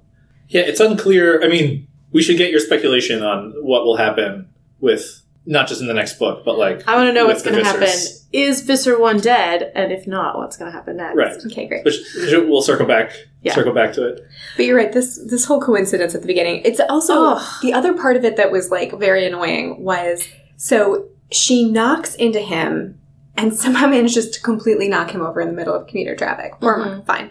But then it's not like he looks up and is like, "Oh, hey, my mom." He realizes it because he decides that he is going to pay this commuter back for knocking him over. Runs around the corner and is going to like trip her to pay her back for knocking him over for whatever reason. She's Uh-huh. blonde. It reminds him of Rachel. Yes. oh no. And then as he sticks his foot out to trip her, he looks up and realizes it's mom. So it's not even like a, it's like a, Yeah. it's even more Just forced. imagining Visser One like walking down the street and out of the corner of her eye seeing this this like teenage kid like standing on one foot looking at her like mouth open and she's like that's weird and keeps going Yeah, I think I think this was actually the biggest thing that made me feel like like not buy this book. yeah Um, it's a really because it all hangs on this Yeah. completely implausible thing. It didn't that didn't feel real to me. So I was like, but okay, well the rest of this doesn't really count because it doesn't feel real. yeah Mhm. I I totally agree with that 100% Yeah, Uh, but I had I I do remember this book and Uh-huh. it's like that's the kind of thing that did not bother me when I was 11 years old. Yeah. Right. It was like, ooh, of course. Like now it's like next chapter in the Visser 1 saga. Like, ah. you know, of course, Visser 1's going to be coincidentally reintroduced, and then she's going to be fake killed at the end. And every other Marco book from now until the end of the series at book like 300 or whatever, it'll be, you know, like Uh-huh. that's, that's, I think, how I understood this kind of plot. I can't remember what I thought of this book. Like, I don't remember having a bad impression of this book. Like, there are some later on that I think I didn't love, but like, I Don't think worry. I was just, but I ne- clearly didn't reread it a lot. And I think it might have been, having just read some of my ninth grade diary, I think part of it was like at this point in the series, I was like super into the romances because like yeah. in the like second half of the or like in the 20s the romances start like intensifying and you get more stuff and you know and i think i was just like less interested in the marco books because there was no romance there. Can we talk about the one part in this book that made me really squee from a shippy perspective? please go on. It was when Marco catches up to Rachel and Hork-Bajir morph, uh-huh. And he's he's like has to break this bad news to them, and she's like, "Yeah, I haven't seen Tobias yet," and Tobias is there hiding in a tree, being super smug about how Hork-Bajir are meant to be in trees and how sneaky he is and undetectable. And I can just imagine him being like, "Okay, when's Rachel gonna notice me? Oh my God, Rachel, I could have killed you three times by now. Come on, Rachel." And he like he drops something out of the tree, and she like looks at it and doesn't look up at him. And then finally, Marco shows up, and he's like, "All right, all right, I've worked out the perfect cool thing to say. I'm gonna reveal myself." yes i buy it i love it Sold. Yeah, there wasn't much shippy from a Marco perspective. Like, there's there's nothing going on with Ax in this book. Sorry, sorry to say it. And I also like Jake is very important to him in this book. Rachel is important to him in sort of like a, a different way. Cassie did not seem important to him. Like she's the hmm. one who's the moral who's morally the most opposed to him in a lot of ways. And I could see maybe him not wanting to like listen to her opinions in this book. Hmm. I could also see him not wanting to listen to them but actually thinking they're really important. And we just don't get a sense of that. Like that you know that happens in the book sometimes where they're like we're focusing on the relationship between these characters Yeah, and we don't really care about this one. and cassie just doesn't seem like a significant i don't know he doesn't seem like he places a lot of significance on cassie's perspective here. Mm-hmm. And he doesn't make the connection. It would have been really easy for that final "What would you do?" conversation to be between Marco and Cassie, and it would have been a, a lot more philosophical, yeah. Right? And maybe Yeah. I think maybe maybe when Marco is vulnerable, Cassie can't really help him because her advice would be like, Stop it. "Stop it! Like you're hurting yourself." oh i mean yeah i guess her perspective is so different from his that it doesn't feel relevant to him maybe Yeah. But like the thing is, they frame it in terms of he's avoiding Jake for that reason, right? But like, Yeah, so you could kind of read it like he's super avoiding Cassie because he doesn't even think about her. But I think it's just not the relationship they focus yeah on. i think it's just not really that much of a thing for him Yeah, I mean, Cassie wants Marco to be more sad about his mom. Yes. But so she that- sort of represents what he's pushing back against. And mm-hmm. so it could have been more of her at the end. But Right. no, they didn't go that way. Is it time to talk about the recon team? Yeah, let's do it. Have we had a Marco X Tobias team book before? Is this the first Marco Ooh. X Tobias mission? I think it is what we got in 15 when they split up and he like walked into the office and the No, underwater Rachel base. was there, Rachel was there. right? No. Because he throws the chair. Okay, well um, Rachel's there at the end, but like when the team splits up and uh, Jake and Rachel and Cassie are providing a distraction and Ax to Oh, when he reveals himself to yes, yes, yeah. yes. You're right. I was thinking Yeah. of a later moment. Okay, okay. Yeah, So, th- so we we, have had that it one time before. Because they're the they're the sneaky ones. We decided. Yeah. Yeah. Okay, Not super sneaky. good. now that it has happened twice, I'm willing to spoil this for Gray. Great. They are a team. Like this is not the last time. We really? get I don't Marco remember X this. Tobias. Okay, great. Yay. Yeah, it's like I don't really remember how many other instances. There's at least one that I can think of. Uh-huh. But like for some reason, Oh, this becomes a thing, and I just want to Because they're read. the sneaky ones. my favorite part, no, my favorite part about their dynamic is they have the option of escaping from Visser One's office and leaving her to die. And Marco Uh-huh. is like, I'm taking over the mission. We're going to stay. Right? Even though Tobias is nominally in charge. There's this Oh, moment. poor Tobias. You are being extremely foolish, Ax said. Bull, you're letting your hatred of Yeerks get in the way. If Visser 3 is trying to kill Visser 1, there may be an opening for us. An opportunity? Tobias said thoughtfully. Maybe, Ax allowed. But Prince Jake said we were not to. Blame me, I muttered. We will, Tobias said with a laugh. And then they fight. And I love this so much because what it says about their like dynamic, I feel like they're all like they feel very persuadable. very like neutrally oriented here. Uh-huh. Ax is like slightly more inclined to follow the rules. Mm-hmm. Marco is slightly more inclined to break the rules. and Tobias could go either way. Yeah. And I feel like they all this dynamic really gels in this scene. And I love it. We can maybe talk more about why they take the others out of commission for the scene. I don't know if it's the same reason it was in 15, but I love the recon team. I do too. I think they are hilarious and adorable, and they make delightful decisions. Um, I particularly appreciate the way that Tobias and Marco interact in this. Mhm. Like, Ax kind of throws in his two cents, but there's a part where he's basically forcing them to do what he wants to do to like go morph the Uh-huh. goat at the end of the recon mission. And uh, he says, I knew they'd hang with me. Tobias had no choice. He could either try to stop me forcefully or go along. You're a jerk, Marco, Tobias said. Yeah, I love you too, I said. Uh-huh. And I was like, ah, you guys. There's also there's also a great moment where Marco is like Tobias was annoyed because I had taken control from him, but I don't think that's the right read. I don't think Tobias actually cares about the control. I think Uh-huh. he just cares about Marco, right? Like he can see that Marco's, you know, I do think Not he's, doing well. I think he's being snippy because so it's when they're like waking up Cassie, which is an amazing scene. She's not moving, he said. Is she in there? No, it's after midnight, so naturally she's out in the yard playing hacky sack. Tobias snipped. he was ticked at having control taken from him. Mm-hmm. I can kind of see that. I mean, he thinks that this is maybe it's more he thinks this is dumb what they're doing, but he's like, I was supposed I'm supposed to be in charge here, and Marco's doing this dumb stuff. I don't think he's like someone who's then, but then- desperate to be in charge, then but, what he is like. I didn't write. I didn't write it down, but I can tell you that Tobias keeps like tapping louder and louder, and then breaks the window. And then Cassie sits up and says, "Jake." Right, and she's like, "Oh, guys, I'm gonna have to explain this to my parents." And Ax is like, "Tell them a bird broke the window." It won't be a lie. And Cassie's like, that'll be a nice change. And then, in the, so then they wake her up, and she Uh. says, "Yes, if you want to go and be on a mountain, a good morph would be a mountain goat. Now, can I get back to sleep, please?" And so they go off to the zoo. well, it turns out it's a good thing they asked her because Marco's like, great, a goat from the petting zoo. And she's like, no, you idiot. I mean, she doesn't say you idiot because she's Cassie. She's like, no, She's no, like, "No, man." no, man. a mountain goat. So then they go off to the gardens to find the mountain goat, and uh, Mark is a, a little nervous about it. He says, "What if he wakes up? This is your little picnic. You tell me, Tobias Snipe." and he says, "All right, get off my back. We just need to get along here." And Tobias says, "Okay, I'm done pouting. Unless we end up getting kicked cross country by these big goats, then I'll pout plenty." But I was like, I didn't read you as pouting. Like I it's did just sort of. interesting. He was he was being snippy. He was he was his snippy self. It's like when he was trapped in the cage in Yeah. 29.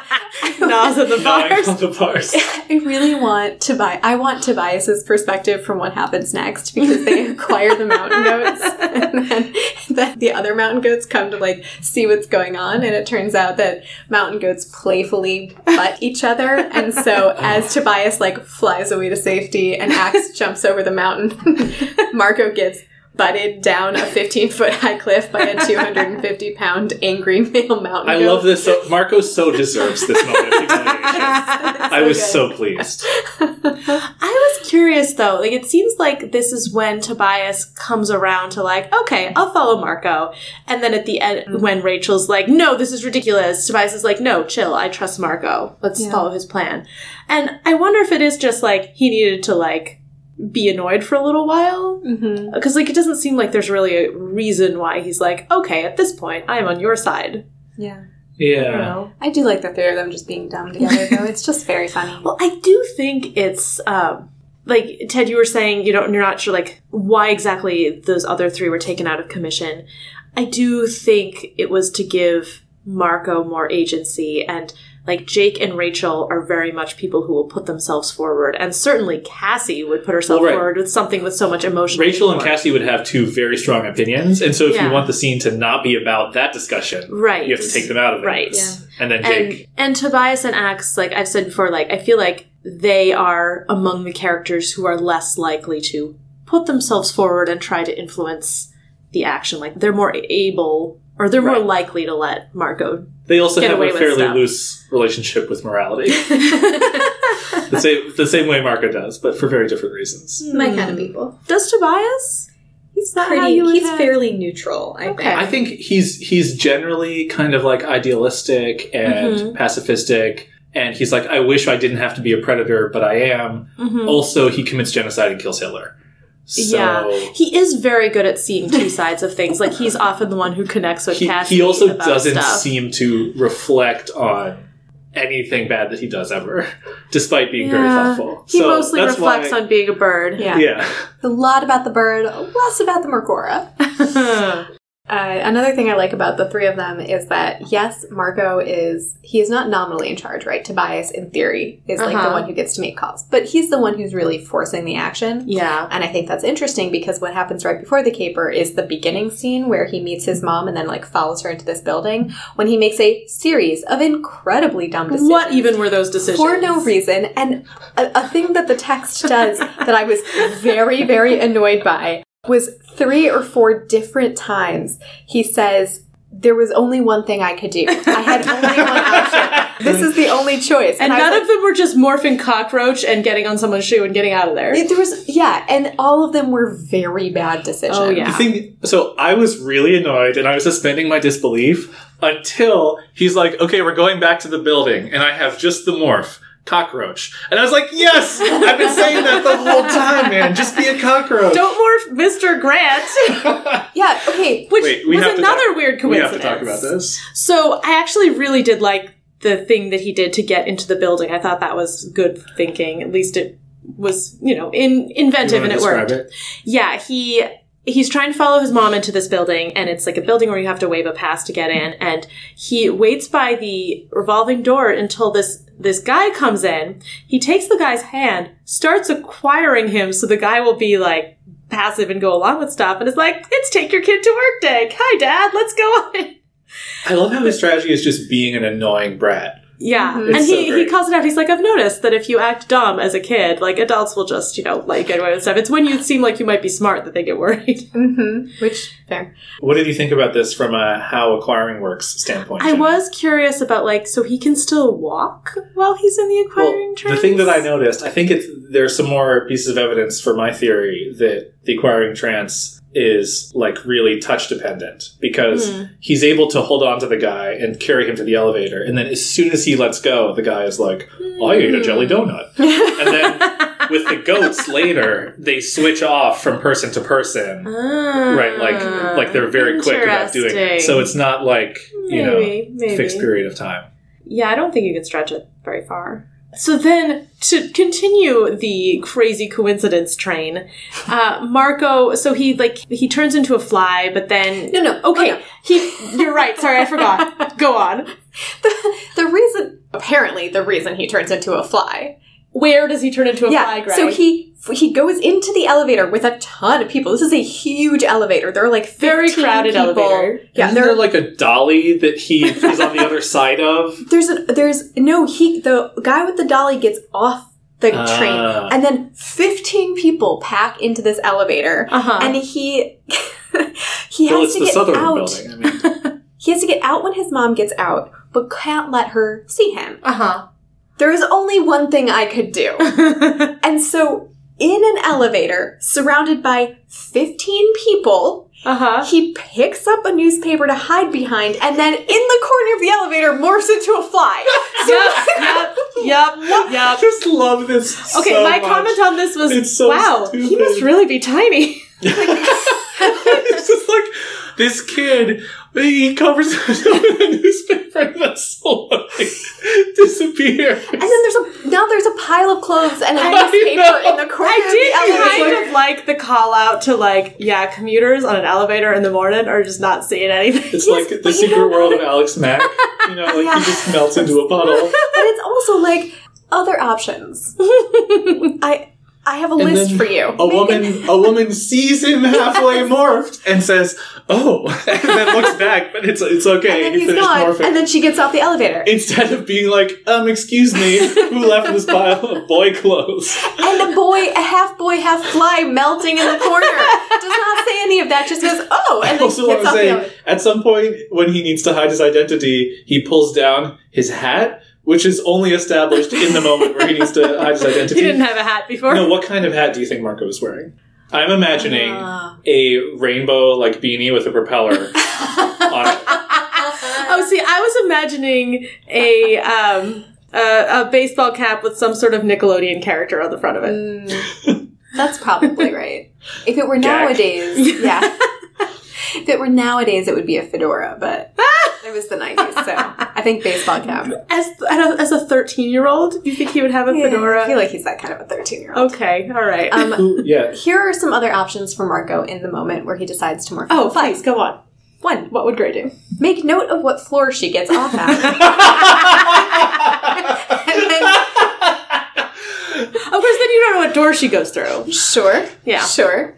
Um, follow her off the elevator as more than one person can get off the elevator at a time. Probably some other stuff. My point is, you have other options. You dimwit. Number They. Oh, should really have other human morphs. Yeah. like- well, now he does. He used Well, now he Mr. does, Grant. but apparently he can't morph into Mr. Grant because his morphing outfit is too small for Mr. Grant, and he bursts out of it. yes. Yeah, so Uh, then the next really stupid thing he does, so he morphs fly, which is that was dumb in itself, but being a fly is a great idea, except he gets sucked up by the building's like HVAC system. I just want to give him credit. Once he finds out where she is, he leaves. Mission This is when he true. accomplishes the mission, Yeah. he leaves. He restrains himself. Okay, we'll give him some credit. continue though. It's But terrible. Then, then, so he's being blown through this HVAC system. So he's like, I know, I'll demorph. And then he's like, wait, I don't really fit. Except that he actually does fit because this kid is tiny. Okay, except I think what actually happens is that oh no, okay. See, I I thought he stopped morphing. He was able to stop the morph halfway Oh, through. maybe he stopped the morph and then like slithered then out slid of the out thing. that as would make tiny it Marco. less of a plot hole. I thought he was fully demorphed and then I just forgot that think he, might could have fully remorph, which I was appalled by. so he gets out, he gets into this office and realizes it's Mr. Grant's office, which really, this huge building, the one person you acquired, this is his well, office. he's one floor below, and Mr. Grant did get notes. It's terrible. It's terrible. so then he's like, aha, the only thing to do, morph Mr. Grant. No, morph a cockroach. I had no choice. I had to morph Mr. Grant. My note here is Jesus give me strength. I was like, what do you do? I was so mm-hmm. annoyed. okay, but Oh. so uh. doesn't make any sense. No, It's great though for a couple reasons. One, go on. Uh, Marco does not care about crossing the Animorphs. Yeah, no, like he doesn't. bright lines when his Bright mom lines, is it's, in. it's a different line. Yeah, yeah, yeah. Uh, when his mom is in play. Like, he's like, I'm going to acquire Mr. Grant. I'm not going to use Mr. Grant, of course. and then in this situation, he's like, all right, whatever. I'm turning into an old man. Yeah. And then, so I really love the moment when he's like, cool, I'm old, eh, you know, I'm a lot. This lot. is my future. this is my future. I hate it. Um, it's not great, right? he said something like, "I did not get taller, but I got wider," and his his he did clothes. not get Hairline. taller. His hairline what the heck does Mr. Grant look like? He's like four and a half feet tall. His- that's what it, that's what it says, though. Wow. And then then he he orders a Starbucks from his intern to get out of the situation. Um, He's just naked in a cubicle farm. yep.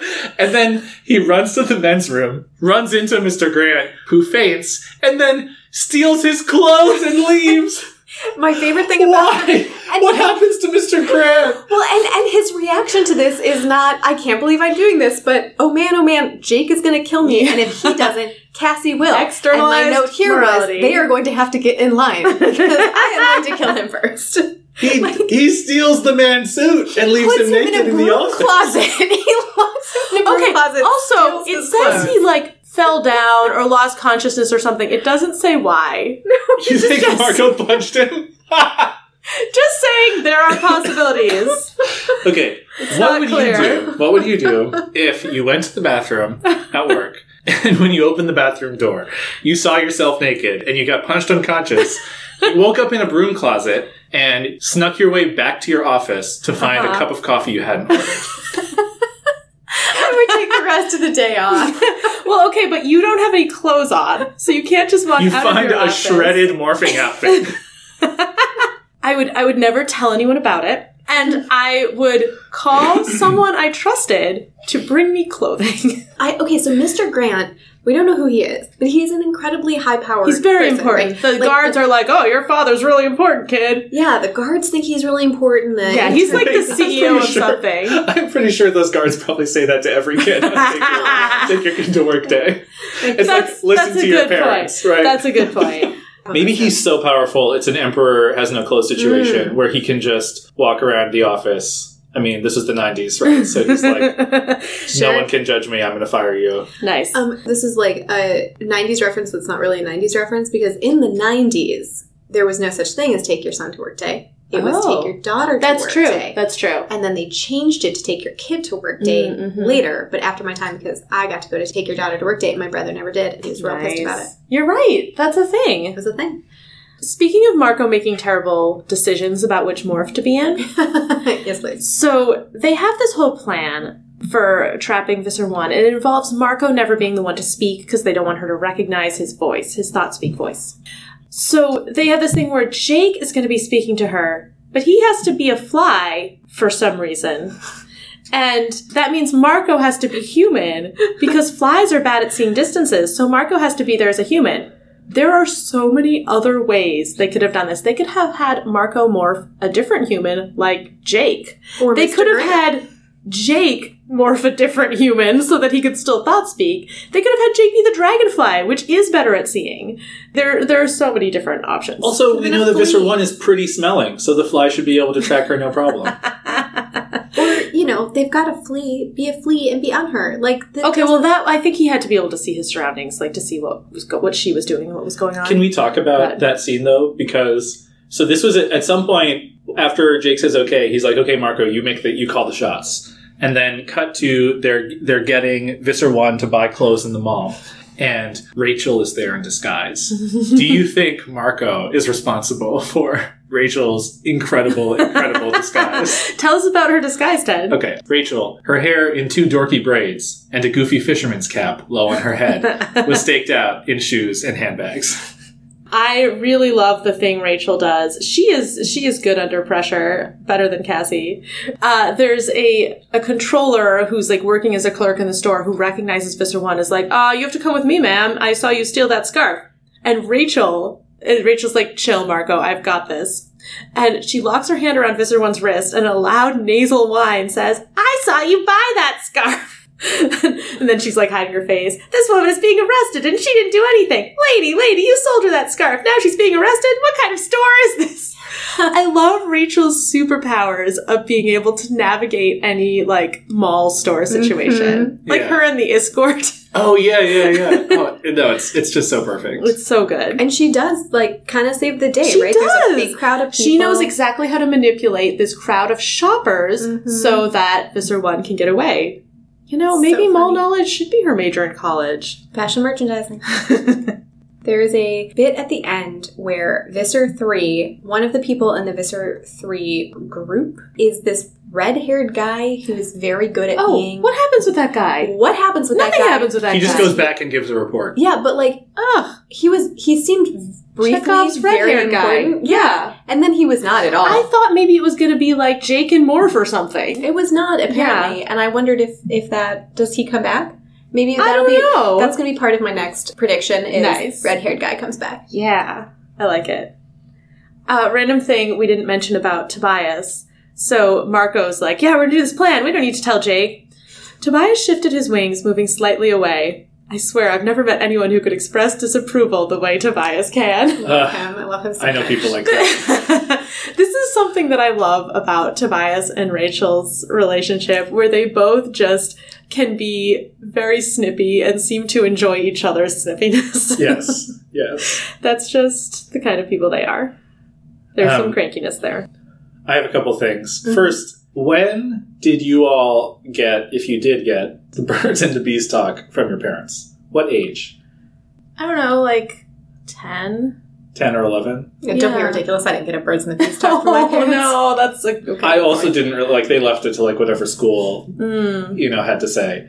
But I was like, does the? I was wondering, did Visser one give him the birds and bees talk? So it wasn't. Like, was it His was he ten right. or was he eleven? Okay, like, well, it's been four Ooh. years. So it's been four years since right, his like, mom got would infested. you, would you At this point, it's well, yeah, okay. So four years. So he was about nine when his mom got right? infested. So like, if he was if he was ten or eleven, yeah, it would have been Visser one doing it, unless Yeah. like third grade seems like really early yeah. No, that's for really birds and the early. bees talk. It seems like the kind of thing that, as a controller, you would try to get out of.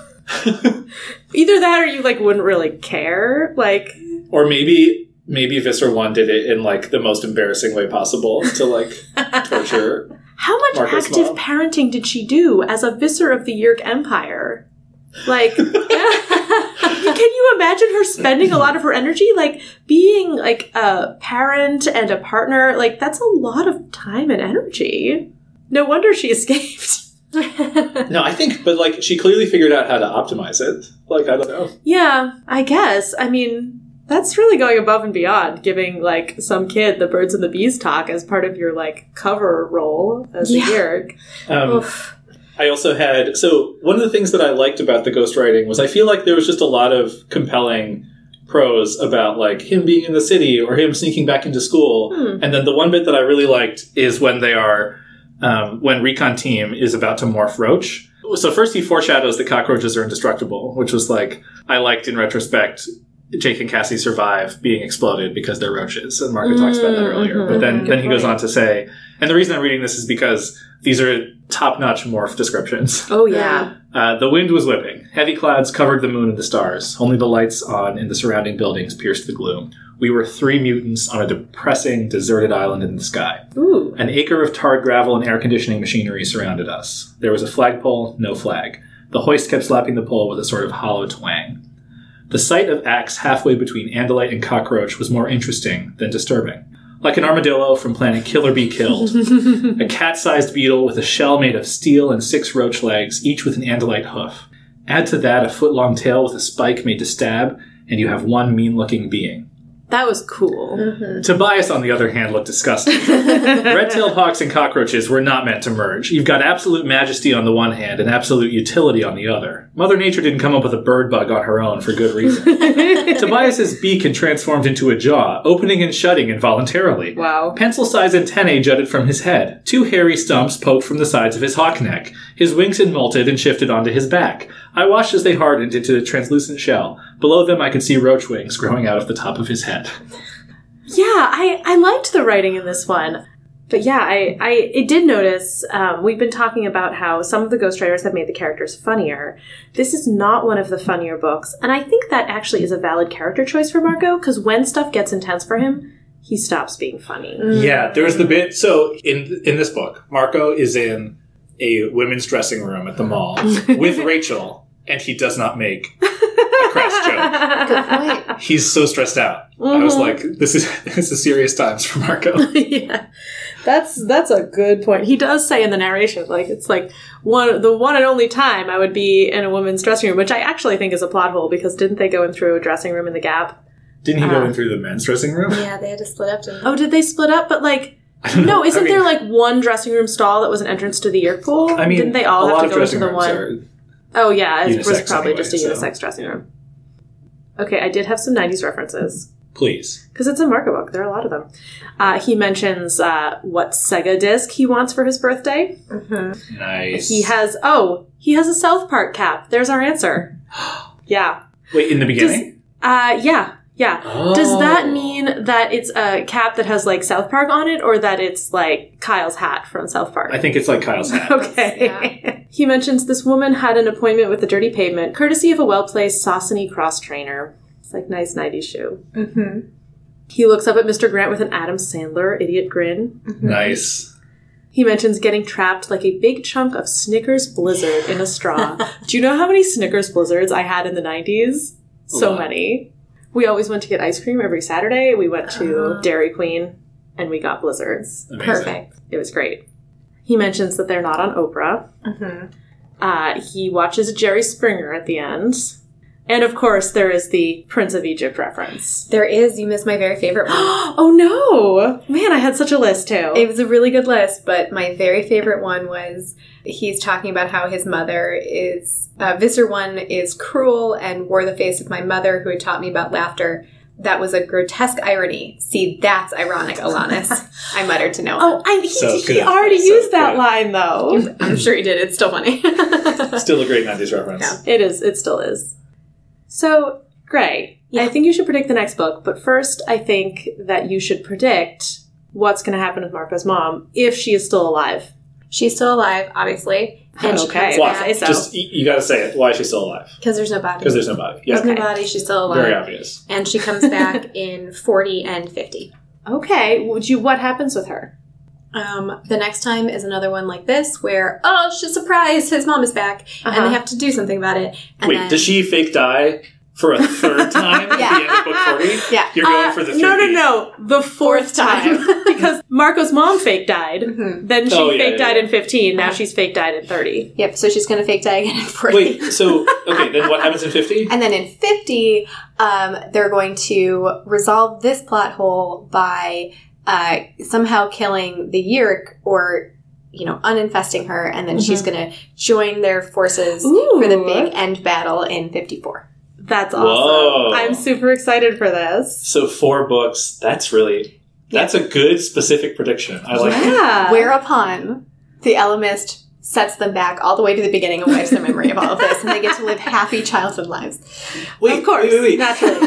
Resets it to so that she's infested again? No, no, no. So the, he gets all, rid of all the Yeerks.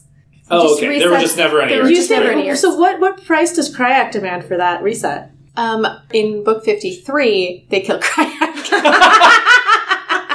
Perfect. Love it, Perfect. Greg. Then the Elvis can do whatever he wants. Yeah. Question though, in book 40, Yes. how is the dynamic different based on what Visser 1 learns? Yes. Well, so Visser One uh, comes back in her cool Empire ship and um, uh, tries to expose Visser Three, not just because he's incompetent, but he is being beaten by a band of humans, and isn't that embarrassing? Oh, So That's is nice. Visser 3, is that when Visser 3 is going to learn?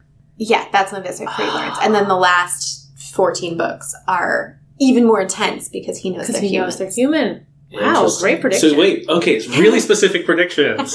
the, the Animorphs will be exposed as humans Uh-huh. in book 40, Forty. and that Okay. Visser 1 will die or uninfest Marco's mom in book 50. Yeah. Crayak will die in, In book 53. 53, yeah. Yeah. And in 54, Ellimist will reset it, so there's a happy ending. Yeah. okay, this is great. This is really good. When Marco's mom comes back in the Nova class Empire ship, Oh, what so kind cool. of awesome Star Trek esque uniform is she wearing? Oh, she's wearing the ones from the first time we saw her with the like. Oh, the, the- the, the was she gold- gold or red? I think I don't remember. I think she was She- gold. she and She was probably gold. was Yeah. red? That seems right. the the cool gold ones. okay, nice. Yeah, I got to start writing these down So- because I've been using thirty Okay, seconds as my trash. We've can. learned that she's a sub-Visser now. So Right. does she get her rank back uh, by yes. book 40? Or Uh, in book 40, the reason that she comes back is she's going to try one more time Uh-huh. and then that it actually works. Oh, okay.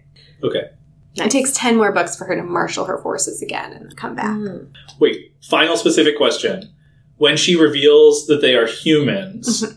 is Marco's identity specifically revealed? Yes, it's important that he is one of the Animorphs.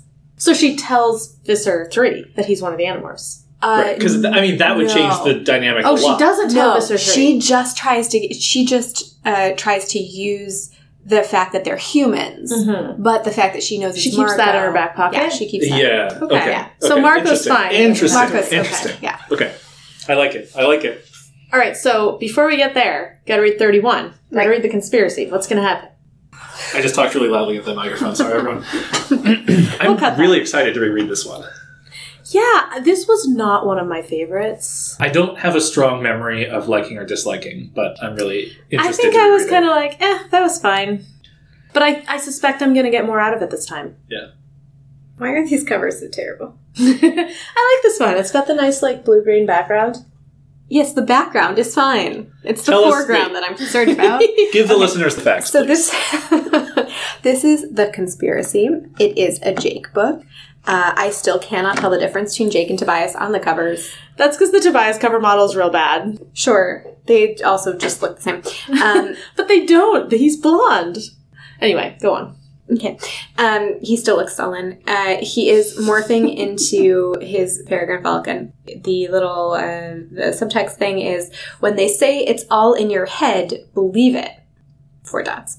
Whoa, whoa. Uh, It's called the conspiracy, and there's a thing about how I've been told I can look at the inside picture. Okay, yeah, you can do that for you. It is not useful. It's- yeah, sorry. Dang. I wouldn't recommend basing your whole prediction around what's in this picture. What's in the picture, Gray? Uh, he is flying above a. he's flying above the city, a, a crowded sidewalk, while a gorilla lifts the back end of a car. Huh. I don't remember that happening, but I remember this book very well, so. okay, um, it's all in your head. Uh, okay, so there's some kind of conspiracy theory that the Animorphs are trying to get to to the bottom of. and they are going to have to follow or somehow involve Tom. Hmm. And also, the redheaded guy from the end of this book comes back and is important. Nice. okay. I like it. Do you have any ideas for what kind of conspiracy it is? I say as if your prediction wasn't specific enough, just to drive you crazy. Um, it's a conspiracy about the sharing and somehow uh, maybe the the Yerks are trying to ward off a conspiracy theory that the sharing is like actually a creepy cult organization. Ooh, interesting. Okay, so do the Animorphs try to like further this uh, cons- this rumor? Yeah, sure. Okay. So this is consistent with your prediction for 30 as well. So like if there were if it's going to be focusing on Jake and Tom, Mhm. what will that drama look like? Hmm. Um, I think the last time that we really saw anything with Tom was the one where at the end Jake calls him and says something reassuring. Yeah, where he like partially morphs to wolf and then it's like, hang on, hang in yeah, there, something like that. Um, Because caller ID is not a thing. right. Uh, well, and he was calling from a payphone or something. He was calling from Cassie's dad's cell Oh. phone. it was real technology dumb. But And it was the nineties. Um, so maybe uh, Tom has been, you know, fighting back. He's he's an involuntary controller, Mhm, and that in this one there's some. Oh, oh, maybe Tom's Yeerk joins the Yeerk resistance. It's not going to happen because that would be too happy, but that would be nice. Okay. All oh. right. Well, we'll discuss I'm so next proud time. of your specific predictions, Greg. They make me truly happy. These are these are really great predictions. I'm so confident I'm- about what happens at the end of the series, and I'm going to be so mad. You're, it's going to be so interesting to get to 37 and see all your Thirty- predictions come true. Yeah, thirty-seven is is my is going to be my favorite pivot book. point. It's Yeah. the one where all everything happens. They go back to the Iskoort world. They meet the Lyrans again. Time travel five more times. yeah. But yeah, next time, 31. Conspiracy. It's going to be great.